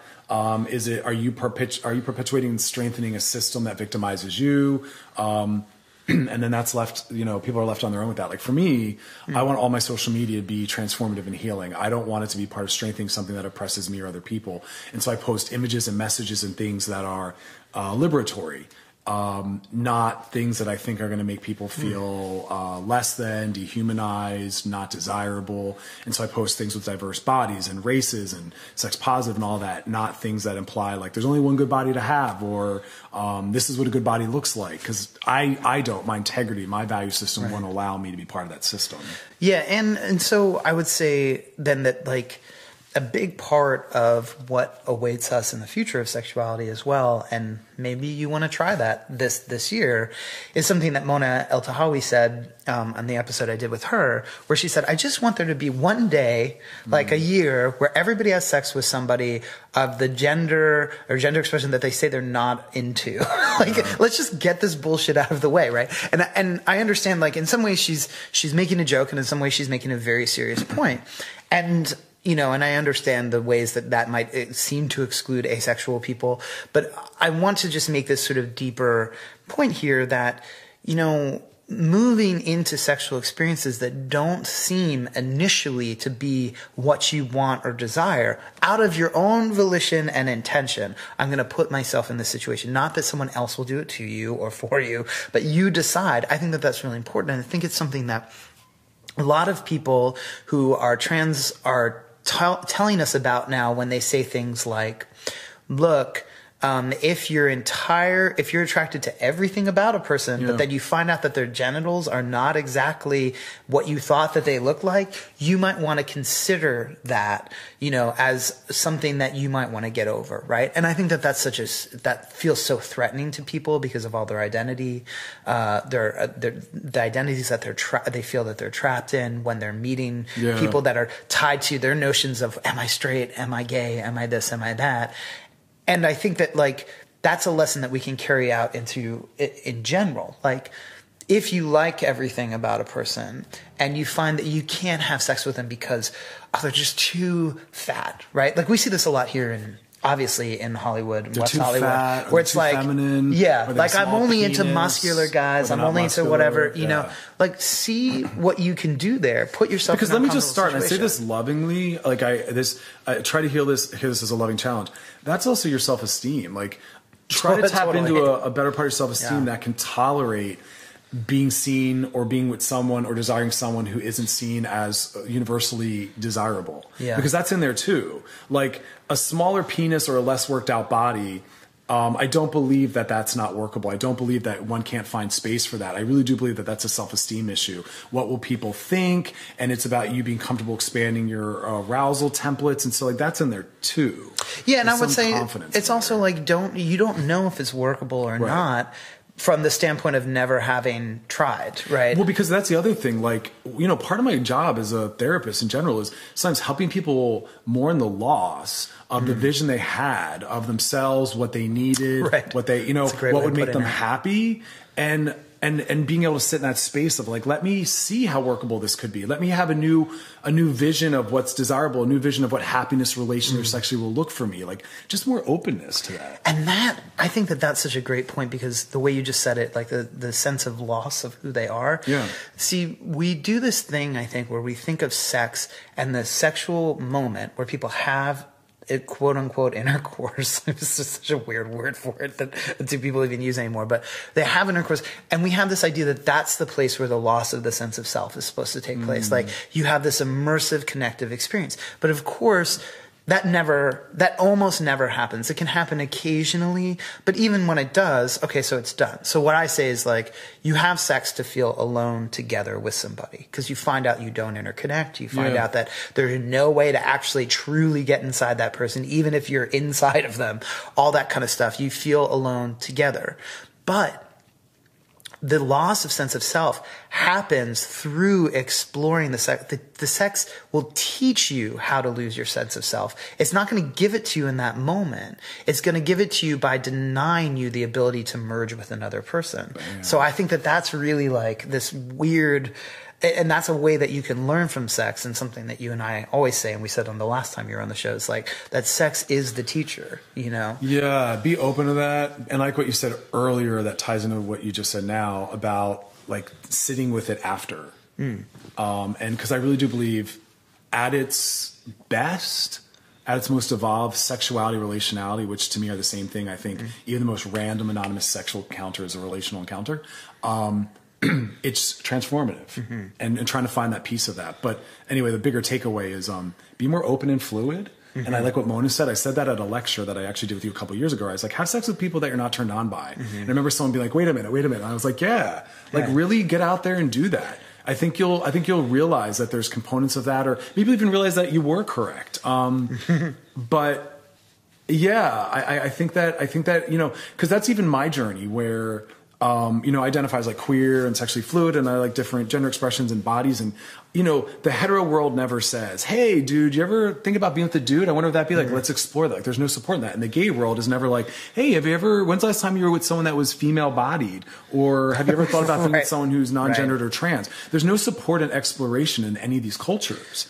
And I think that that's, there's a loss in that because I know there's points in my life where I forgot that that was something that was arousing to me or something to be further explored. I had to find my queer friends, not hetero, not gay, but queer, that don't use these labels that were like having sex with all different bodies and genders. And I was like, oh my God, that's right. There are components of different genders and bodies I'm aroused by, but I haven't been reminded socially that that's acceptable or that I should. Uh-huh. And so I try to tell friends that, like, when's the last time you had sex with a dude or a girl, regardless of how you identify and, and or whatever it is, and stay more open. And that's something that sex workers know. Like this is a big lesson from sex workers is like we have sex with people we're not attracted to Right. all the time. And we because we've decided to initiate it don't consider it a violation of our consent. Right. Which is why I think it's like this enthusiastic consent idea is just such bullshit. The idea that like two people are going to find mutually enthusiastic consent in any sexual encounter. That's never true, but it's especially not true for it it throws sex workers under the bus completely, but it also throws LGBT people under the bus because it's like, well, when I had sex with a dude the first time when I was I'd like afterwards was like slap myself in the face as a teenager standing in front of the mirror saying never again, never again. I felt guilty before, during, and after the experience. I wasn't able to give enthusiastic consent because our entire culture is structured around telling us what kinds of sex are the right kind of sex to have. And unfortunately, the enthusiastic consent movement is really tied into the ideas of certain kinds of sex being good and certain kinds of sex But you bring bad. forth an important question for people Yeah. to always decipher, which is: Is the shame or guilt I'm having around this sex act or my sexual identity is that personally contrived or is that Right. cultural internalization? Yeah. because I'm not supposed to like trans bodies or same-sex bodies or disabled bodies or fat bodies or I'm not supposed to like piss or getting fisted or whatever the fuck it is or outdoor sex. Yeah. like where's that guilt or shame coming from, and do you want to honor that? Because generally, most of it's all internalized. Yeah, mo- you mean Like- most of it's cultural and becomes internalized Completely. Almost all of it. Yeah. I would say like ninety five percent of it at yeah, least. for right? sure. Yeah, for sure. And so that's your best bet. And so the best way to again build just confidence in things as a human being, even outside of the sexual, is to push through that piece of the sexual. That's like such our core. Right. And I want to go back to what you were saying before about um, how all the ways that you rate, uh, relate to things uh, erotically, that's being that's with you all the time when Yes. you're on the bus, the way you're sitting with me, the way Totally. you like all that kind of stuff. So I think it's really important to know that the sexual act, and I just want I know you and I agree on this, but I just want to bring this up that the sexual act is probably the rarest of all ways that sex plays itself out in the world. Like it's actually like the oh, most uncommon way it plays out. The so least like frequent, the least common, Yes. the most contained, the shortest. Yes. And I'm even including, I, I mean, I think, you know, it's like sex is everywhere. And that's something I want people to really understand. And I think mm. maybe it's something mm. we can turn our eyes to. It's like, sex is, again, it's not just constitutive of like being human and being alive. It's something that pulses through every single thing that we do. It's Mm-hmm. with us all the time. There's no non-sexual space. It does not exist. True. You know, Yes. because sexual things will happen in our imagination, sometimes unbidden. Well, you know, like, I mean, just ask any, you know, uh, 16 year old dude who gets a boner in algebra class. It's like, sometimes things show up and you don't even know. But even right? the people that aren't relating to this, Yeah. just quickly, I want to point out that's because you've probably dissociated from your body or your sexuality. So you're not Right. even allowing yourself to acknowledge a hard on or get a hard on or Right. to think a sexual thought because it's bad, it's not appropriate, or I'm in the wrong place for it, or whatever it is. Right. So, well, and so I want to talk about that, like the way that that's, that plays out in the ways that people talk about sex, because there's this big Atlantic article that's like the sex recession. Why are people having less sex? I'm like, people, people are having sex. Yes. it's- Differently. They're just having sex. Exactly. It's not, it's not possible. And so when we go to have sex, when we when you have sex and when I talk about thinking about it after and you're talking about thinking about it before and all that kind of stuff because the sexual act is continuously unfolding and always happening and therefore completely normal and in some ways we can almost say it doesn't exist in some weird way because it's Yes. always there Right. um, that you should understand that part of the motivation a huge part of having sex is having sex with another person so you can think about it afterward and before that's a huge reason why we have sex along with being Right, and let me use my language. Yeah. I would say is is that the language I would use is a tool of intimacy or connection or fun or shared experience or Mm. Or or vulner- whatever. But this also ties into one of the one of the hot point issues that if you really want to get under my skin is when people talk about waiting to have sex. I really want to get to know them, so we're gonna not have sex or the delay of sex or all that, which is like number one. As we're talking about, well, I'm I'm fucking you on our coffee date right not not with my body, but like we're having sexuality on our coffee date that you think is not sexual and you're delaying sex, but yet we are because I'm looking at you, I'm thinking about you, we're flirting, my leg touches yours, so like sex is still happening. It's just not our bodies. Um, uh, yes, yeah well no i mean i i, I like it's yeah. it's just tied into that that like it it, it doesn't ha- it only happens in one way in one space at one time, and I need to delay it, and it's dangerous and.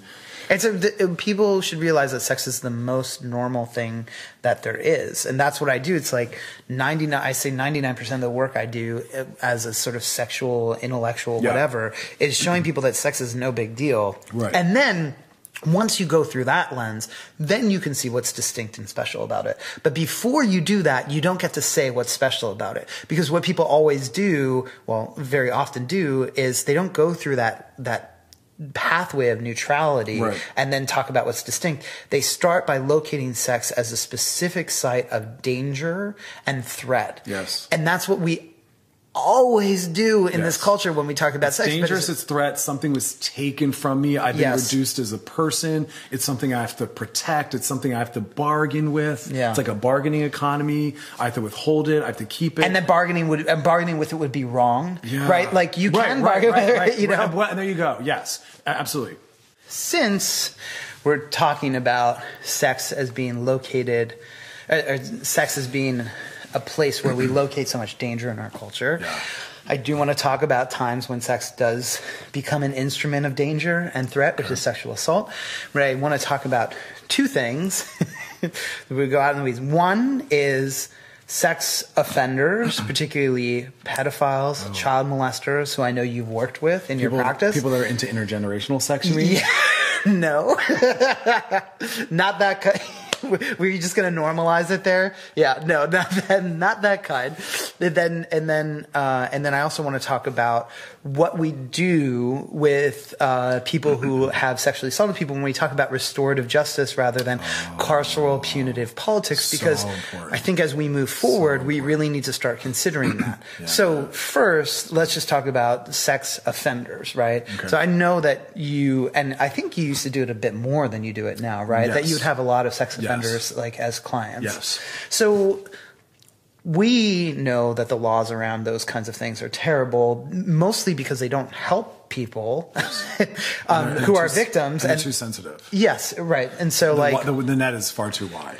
And for those that don't know what that means, it just basically means that you can be labeled a sex offender and have to register for uh, public peeing, sex in public with someone your age that consented, uh, public masturbation that was maybe done in the privacy of your car in an empty parking lot, but someone walked by and saw. I mean, it's kind of wild. Right, falls yeah. under these laws.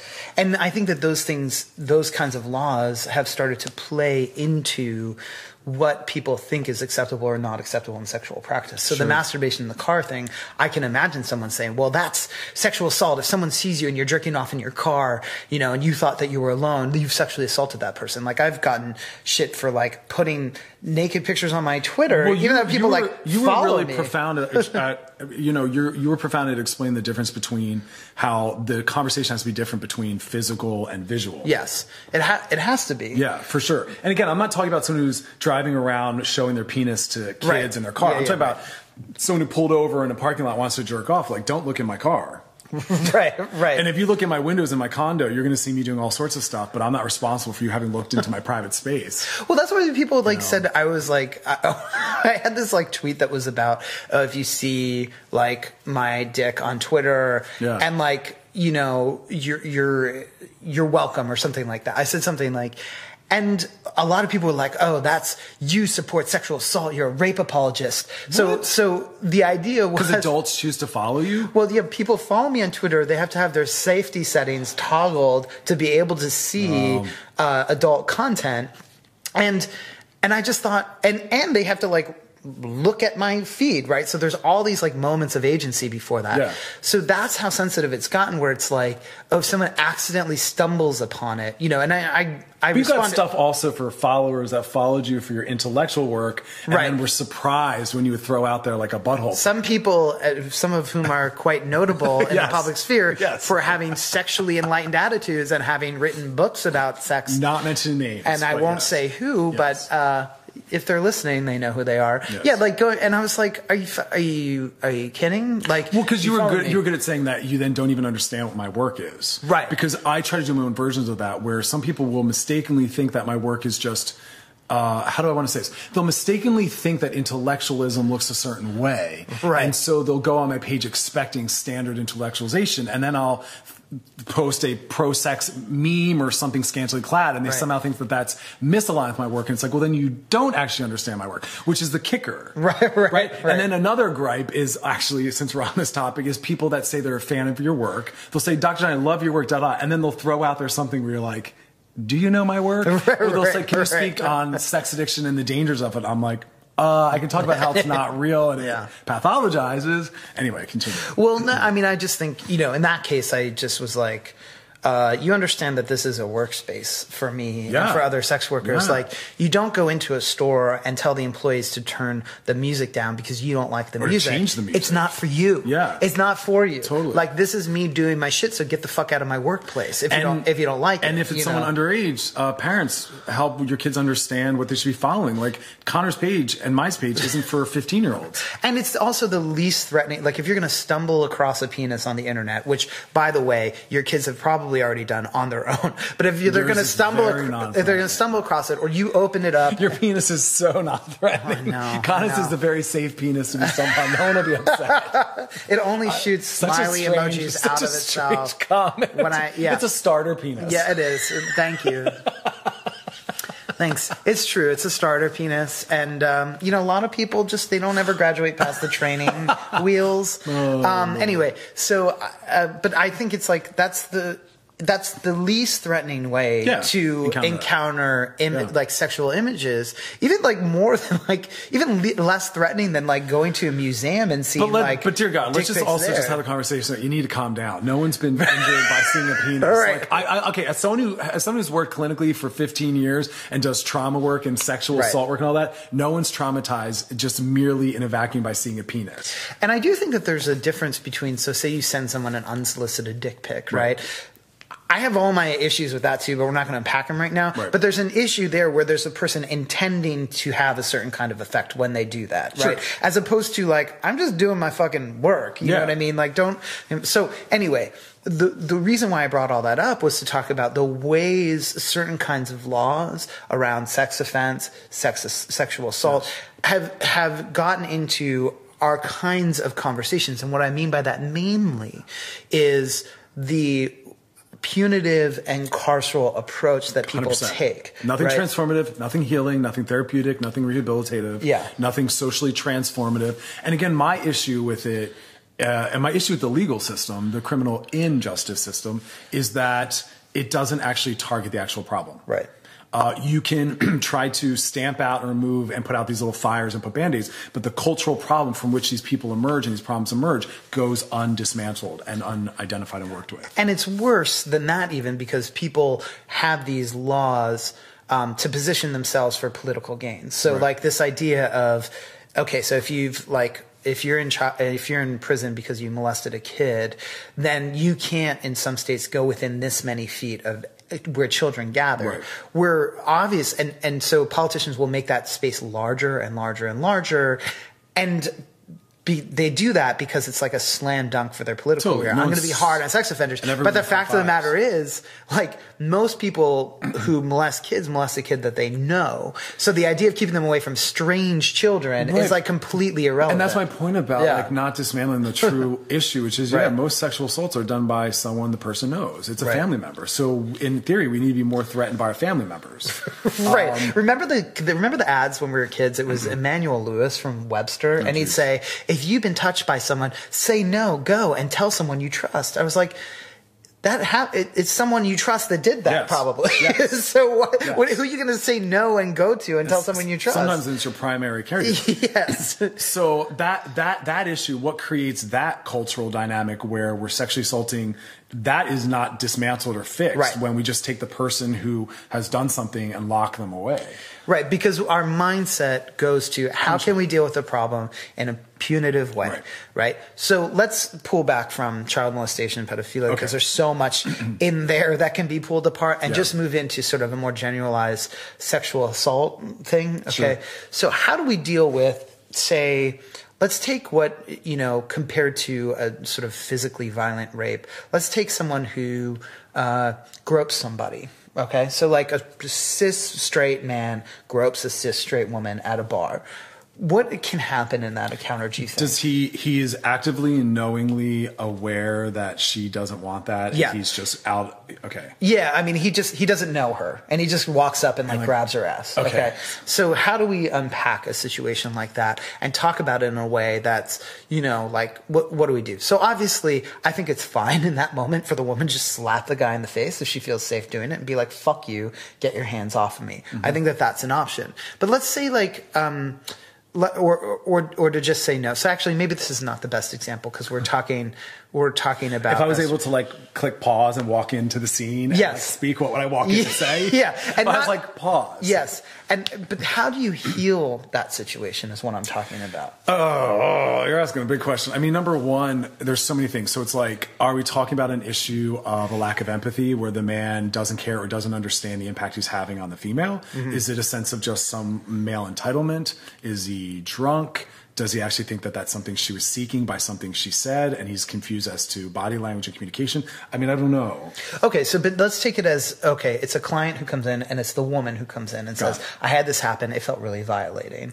Like, how could you talk through some of that situation with her? Well, number one, I would try to support her um, in feeling as though what happened was valid. But bigger than that, we'd have a conversation about the culture we live in. Yeah. We live in a rape culture where people are very comfortable um, problematically um, inserting themselves in aggressive ways in people's lives in not in service of complimenting them or making them feel good or actually building something positive. Mm-hmm. So I would want to talk about the, the, the cultural experience for sure, Mm-hmm. because this person most likely, uh, all the females I've spoken to have had repeated, consistent moments like this in different Mm-hmm. forms. So we would talk about all of those. Uh, but I wouldn't want it to become a conversation of full victimization and disempowerment. So it'd have to be some conversation around mm. what can we do to feel more personally empowered, but also what can we do to help shift culture? Because I really do think therapy has to have an activistic political component. I think we have to stop framing everything as fixable between the two of us in our office, mm-hmm. especially when it's a cultural issue that is consistent and universalizable. So it's like, how can we actually go out there and change that? Um, but I also, as a man, take some responsibility for speaking to other men and helping educate them on the idea that that is problematic and it feels assaultive to many women and that they have repeated encounters like that and what are healthier ways to try to flirt and engage and act out your arousal and interest. Mm-hmm. I mean, it's really big. Yeah. I mean, it, it, so the thing I want to point out in what everything, and everything that you're seeing right now is like, there's so much in that one little moment, right? Yeah. There's so much there. And so maybe sometimes like, you know, pe- men have grabbed my ass plenty of times, and I felt like sure. fine about it. Women right? and men have grabbed my ass. Yes, and oh, 100 percent women yeah. have like grabbed my dick, like they grab, and you know what what the approach generally is culturally is for people to say you were sexually assaulted. I'm like i don't really care. Like it didn't bother me. And now i'm not telling the viewers or the listeners to do that to me when they see me. It was in many cases disrespectful but it didn't harm me. So these harms don't happen and play out for the same way in every single person. But when we talk about it culturally that's something that we have to consider is like sometimes that actually can be the worst thing that's ever happened to somebody. And i don't mean that to root to dismiss it. I mean that to amplify it and yeah. say like that might happen for someone and they feel really, really terrible about it. And so I think that what we need to start talking about is what do we do after that moment? Because it's like again on the episode with Mona, Mona and I talked about right. The first thing we talk about on the episode is how we were both sexually assaulted, you know, like uh, repeatedly, violently, et cetera, et cetera, yeah. and how we had to sort of get over that to be able to do the activism and work that we've done yeah. in our lives. Yeah. And so it's like I can't look at someone who's only experience of sexual assault has been, oh, someone grabbed me at a bar. Okay, it uh, honestly, it does irritate me that someone would be like, "That's sexual assault. It was so horrible. It was violating." Blah blah blah. And I'm like, listen, I can tell you what sexual assault is like. However, I have to pull back and say maybe that's the worst thing that's ever happened to that person. Yeah. That could be the most in, uh, subjectively you, violating experience. I'm glad you bring that up because you have to take into account also what other traumas have they had, how empowered do they feel in yeah. the world, yeah, right? And, and, who did it? Yeah, that's great, right? So there are all these complex factors yeah. that are happening there. So what I want to talk about with that person is okay it's not that this isn't the worst thing. Maybe this is the worst thing that's ever happened for you. Maybe this was totally violating, and we need yeah. to talk about that. But the question for me is, I got over my shit to be able to do something with it in the world and to do something with it internally. And it still affects me. It's still intense. But what do we do yeah. now? Right. What do we do now, now that this happened? And that's why I want to sort of talk with you about these instances. Yeah. You know, I mean, I'm going to make it broader. I mean, number one, like trauma is not something like I, I, I don't use the word like get over because it uh, our yeah, brains yeah, are very sorry. associative, so yeah. things always get brought back and triggered, and the experience carries with it, which uh, carries with us. But we try to transform it yeah, I think I mean get over in a more literal sense. It's like I'm over looking down yeah, at it okay. and seeing how it happened and played okay. out. so we life. transform yeah. our experience yeah. of it and the way we feel around it. That hopefully, was a nice say. I was that's total bullshit. I was saying get over in a casual way, but go ahead. Yeah, good call. Good, good, good cleanup. So. Um, but what do we what do we do with it? I, I literally go back to I think a lot of the best way for us to transform it and re-empower ourselves and all that thing is to do something culturally transformative with mm. it, a social component. I don't think it's about us sitting in isolation on our own and working with it. I think that there's meaning in that. And I think that that's an important part, but I think it's literally a big cultural part. And that's why I literally think, and again, I'm speaking as a therapist, I think therapy has to have an activistic component and we have to make our clients and patients activists. And so it has to be about how can you go, because again, it social, social, uh, trauma is healed socially. Right. Yeah. And so I think there's something about the way you're going back out into the world with that and what you're doing with that. And so I'd say use it to galvanize this sense of I'm going to talk more about it. I'm going to support other people when I see it happening. I'm going to call it out when I see someone doing it to someone else.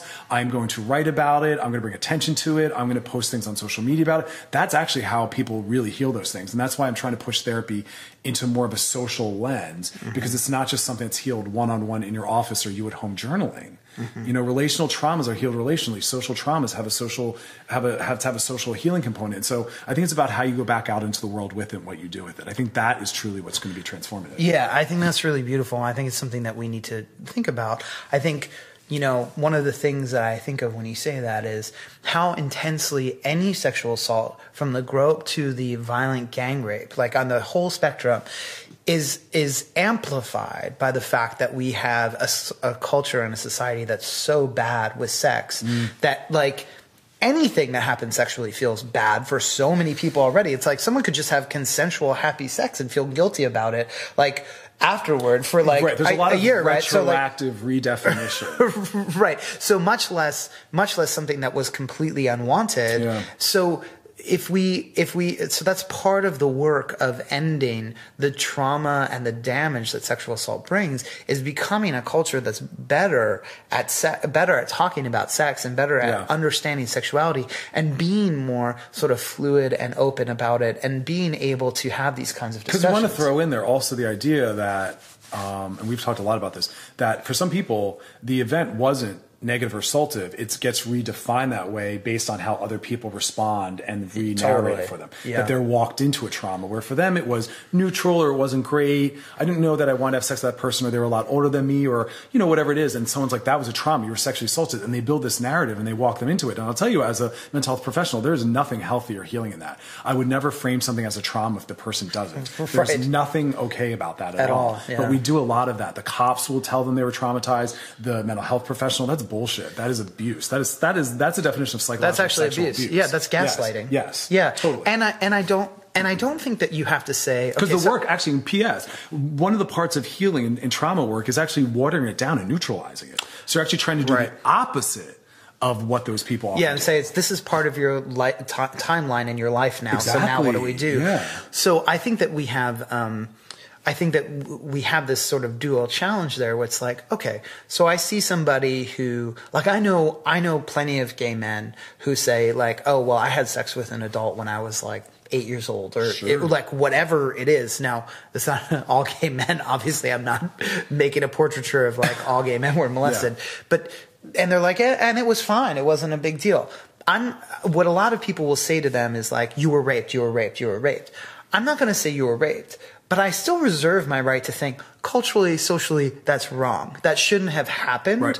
But I'm not, I don't need to go into, I'm not so sort of insecure in my definition of ethics and morality that I need to go into your subjective experience and make you feel like shit about totally. it to hold the position that these kinds of acts overall are damaging. Because there's nothing healing in that. Yeah. Not personally, not culturally, right. nothing at all.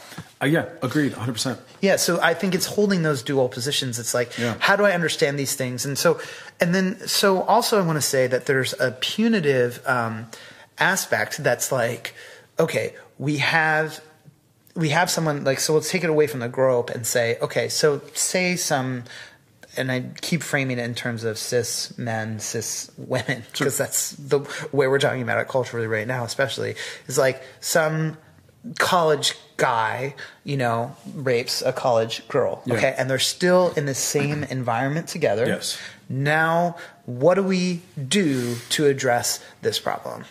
In a situation where that kind of uh, rape has happened and it's in, you know, like, we turn to the punitive model again. And to me, Always. I worry about that because it's like, all right, well, I understand we do need to take care of the the victim and their safety in these kinds of protect situations. Protect future victims. And protect future victims. Yeah. But do we really want to turn to the tactics of the state, no, which is never. by and large responsible for creating conditions where these kinds of assaults totally. happen? And they create further assaults. Because if you yes. are uh, incarcerated and you're a woman, a woman of color, someone who's trans, someone who's right. gay, you, there's a lot more abuse that occurs. So, and I don't want the Hammurabi's code for the rapist either, where like a rape for a rape, like the, the totally. rapist goes to prison. And, and also, just raped. say this psychologically and therapeutically, um, punishment and revenge.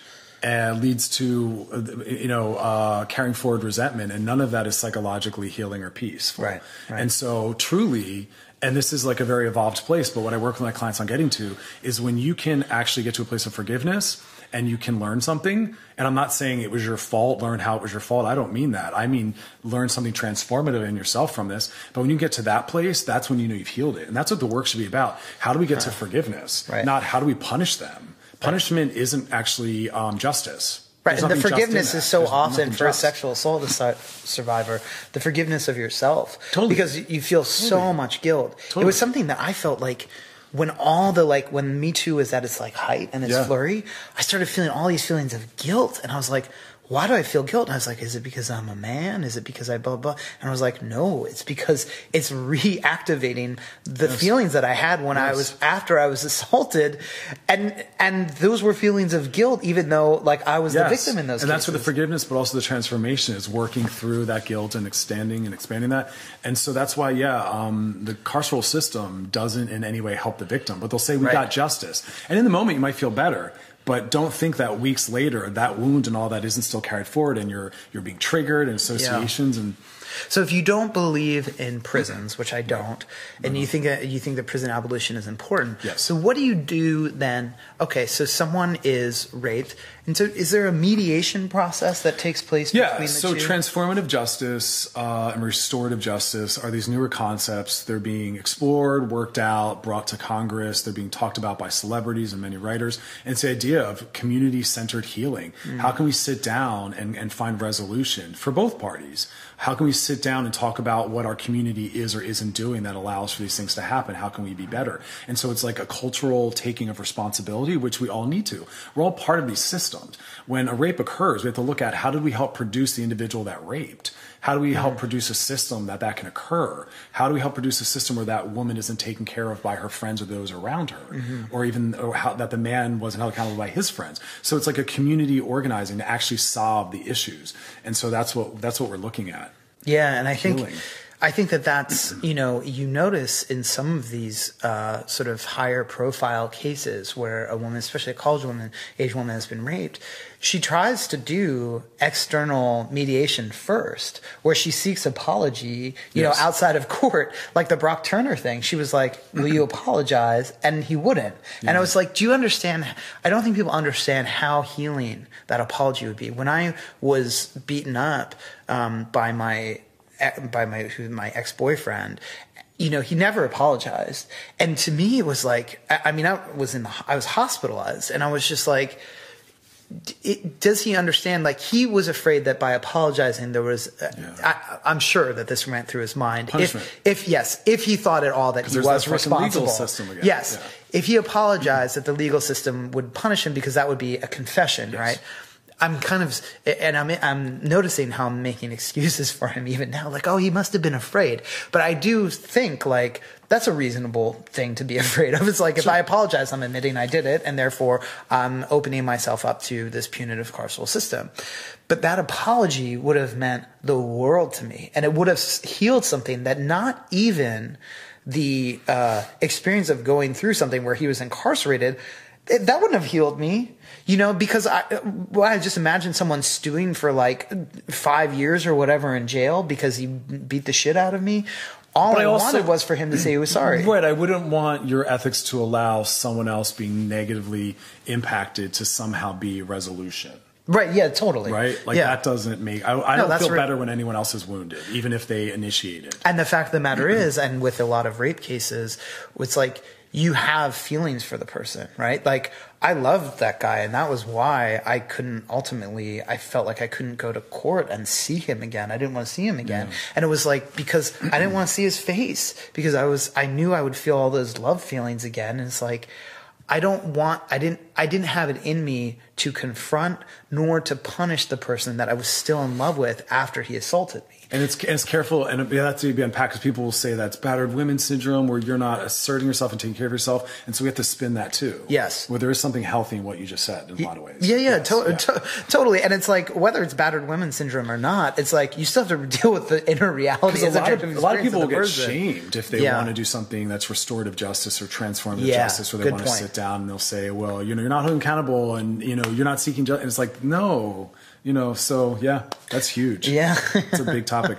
and Um, and if you talk about restorative justice and you haven't been assaulted, but you're seeking those kinds of better models, then you can be ra- lumped in as like a rape apologist Totally. or what you know. which I'm sure some people will heard will hear what we just said as being that. Yeah, but yeah. it's not. Um, but all that's in my book. Like I talk a lot about rape Yeah. culture and sexual assault, and and men holding men accountable, and um, women not feeling slut shamed and seeking the sexuality they want. So yeah, it's all in my. Yeah, I mean, I think I think your book just we'll sort of close out with the book and then like a tip that I want from okay. you for everybody else after we've gone through all the sexual assault restorative justice stuff. I mean, I think your book is a great it, it uh, the new book particularly Rebel Love. It's like I know Chris as somebody that has um, these two sides that he's always seeking to integrate with, with himself. So it's like there's this I need to speak to the masses kind of way in like very plain language because I know a lot of people are starting at step one. Yes. And then there's also this like I long to have really deep intellectual discussions with people um, because I'm at this part in my life of thinking about these topics. I think that Rebel Love contains a lot of the deep intellectual stuff and it just sort of puts it there on the page in a really sort of compassionate way Beautiful. for people that are just starting but also nourishes people that have thought a lot about the stuff that is going on already. So i think that that's really great. I think it's like does Good. that work. It leans toward the popular of course yes. but it but i think that it's like doing that work for you which i think is good. Yeah it is. I, I, love that because i also like again i was saying I, it's important that my work isn't just a regurgitation of things where people like we heard that we heard that. I don't want to be like another encyclopedia of like this is what sex is I want it to be something that's like challenging and transformative. Put and, rose petals in the bathtub and leave a warm towel out. You need a date night. All couples need a date night. Um, but I also realize that in seeking transformation and to challenge people, that that will mean that people will not always approve of everything. Right. And I had to be get comfortable with that. That there's going to be some things that people are going to be bothered by, and so I just asked people to sit with why certain things are bothering or triggering them, and to go introspective with that. Like, what about that was hard to hear right. or to acknowledge or to encounter? Well, be, and that's the risk of like doing anything that's sort of a little more pop culture is that like I don't know that people who don't know your work or whatever, they understand that there's a depth there that they can always go deeper into. Yes on their own, but also with you if you were asked the question. Yes. Like you can go further. And that's that's the problem with sort of some surface conversations. Not that it's surface, but you know what I mean. Sure. It's like is that like you don't get to go through all the things that lead up to the point of like why this is a deep or yes. important or urgent thing. So I, you know, I don't really have a lot of people on the show where I'm like, your book just came out. Let's talk about your book. But it really just did end up being timed that way. Cool. So I really do think that people should check out his book, Rebel Love is awesome. And, um, so, okay. So on the 20th of this month, I'm doing a, uh, course 2019, if you're hearing this later, um, where uh, it's called God, Sex, Death, and it's with me, Caitlin Doughty, who's the mortician, and Peter Rollins, a theologian. They've both been on the show before, um, and we're sw- swapping topics. So um, Caitlin's going to be talking about sex. I'm going to be talking about God, and Peter's going to be talking about sex. So God, sex, death. And then we're going to challenge each other with oh, cool. the things that we've talked about. But one of the things that uh, I'm hoping will come out of this is a kind of a tip for everybody about each oh, of those oh, things, right. right? So since I'm the sex one uh, on the show, and you're here now, and you're you're the sexpert today. Um, I would love I every day, word, every day. Yeah, I know it's terrible. Um, just expert in general is yeah, bad. Yeah, slung around. Everyone's an expert. Okay, I know. Right, continue. So, although I like want... being an occult expert because I'd be a hexpert. Oh, yeah. Bum, bum, bum. Uh, so you okay. want a tip? So I want yeah. So as we go into 2019, maybe something that people can do in their lives in relating to sex or relationships that they can consider. And there are plenty of them in your book, of course, but yeah. maybe you can think of just one at this point in our moment, you know, this this time. Yeah. I will say this: uh, we're in a time where we have a lot of people seeking relationship or relationality. So this tip is more for those that are single, maybe in seeking love or relationship. But again, I think that this is applicable to everyone. So find a way to kind of apply this. But we very much live in a world where we think relationship or dating or sex is about being liked and getting approval. And so mm. people enter those things thinking, what do they want? What do I need to say on my first date or where? Or do we need to go so that they'll like me or they'll want me? What do I need to do sexually so they'll want me? And we move away from like authenticity. And I tell everyone that everything you're doing is either game playing and manipulation based or it's honest and authentic and intimacy building. Mm. Always go with the honest, authentic intimacy building, which means yourself. So people say like, how soon should I text after the first date? As soon as you fucking want. How often should I text? As often as you want. Because right. you're not trying to be liked or seek approval. You're trying to see, are we compatible? I want them to know who I am. And if we're not, that's okay. So sometimes going on a date or having sex the success is realizing we weren't compatible. And I only mm. know that because I showed up as myself. I didn't go in there trying to get them. So it's about just being authentic and being yourself. Go on dates, act yourself, be yourself. If you like to have sex sooner or later, seek that. You know, so it's just about more authenticity. Yeah, and I think uh, so. You, the way you put it in the book is date to be known, not, Not to be liked. Yeah. And uh, you know, I have a I have a friend who he's uh, he's gay identified. He's rather flamboyant. Okay. And every date he used to, you, you know him actually, and every date he used to go on in the beginning, you were talking this really, and he can do it really well. He has this Yeah. like low brow voice, and he would hold that for like three dates in a row, and I'd be like, how the fuck are you going to keep doing At that? At some point, now, the real you shows up, and then you have to deal with that intersection of like, I know. is this now really going to work? Because you know, I've dressed up and taken you on these dates that aren't honest for me, and I've talked about topics and presented in a way that I thought you'd like, and I manipulated and game played into getting you, which again is an act of low self esteem. So we build our self esteem by leading with our authenticity and finding those Right. that desire and want that. And so, like, if I'm dating someone, I, I said this to nauseum, I'll text you every hour on the hour because that's who I am. And if that doesn't work for you, cool, good to know. I want to know that right away because I don't find compatibility with someone who wants to have hours and days go by without seeing and communicating. Right. And so I'm going to flood you. And if you can meet me there, which many people do, we're compatible. You want the same amount of honesty and closeness. I also will hyper, I'm hypersexual. I will sexualize you from the door. I want to see if you can engage and tolerate that. Right. Because I that's my love language, eroticism and sexuality. I want naked pics within the first couple hours. That's how I build closeness. You know? Yeah, I mean, in some ways, like I think what you're saying too is like, no matter what you do, you're going to date to be known anyway. Yes. So, do you want to be known as the person who, uh, you know, you will just be known as the person who couldn't tell the truth until the fourth date. So you will be known, but like, it's going to come out sooner or later, right right? not. So exactly. that's my tip, y'all. Pick up my book. All right. Thank you so much for coming. I love having these conversations with you. And thank you everybody for listening and watching.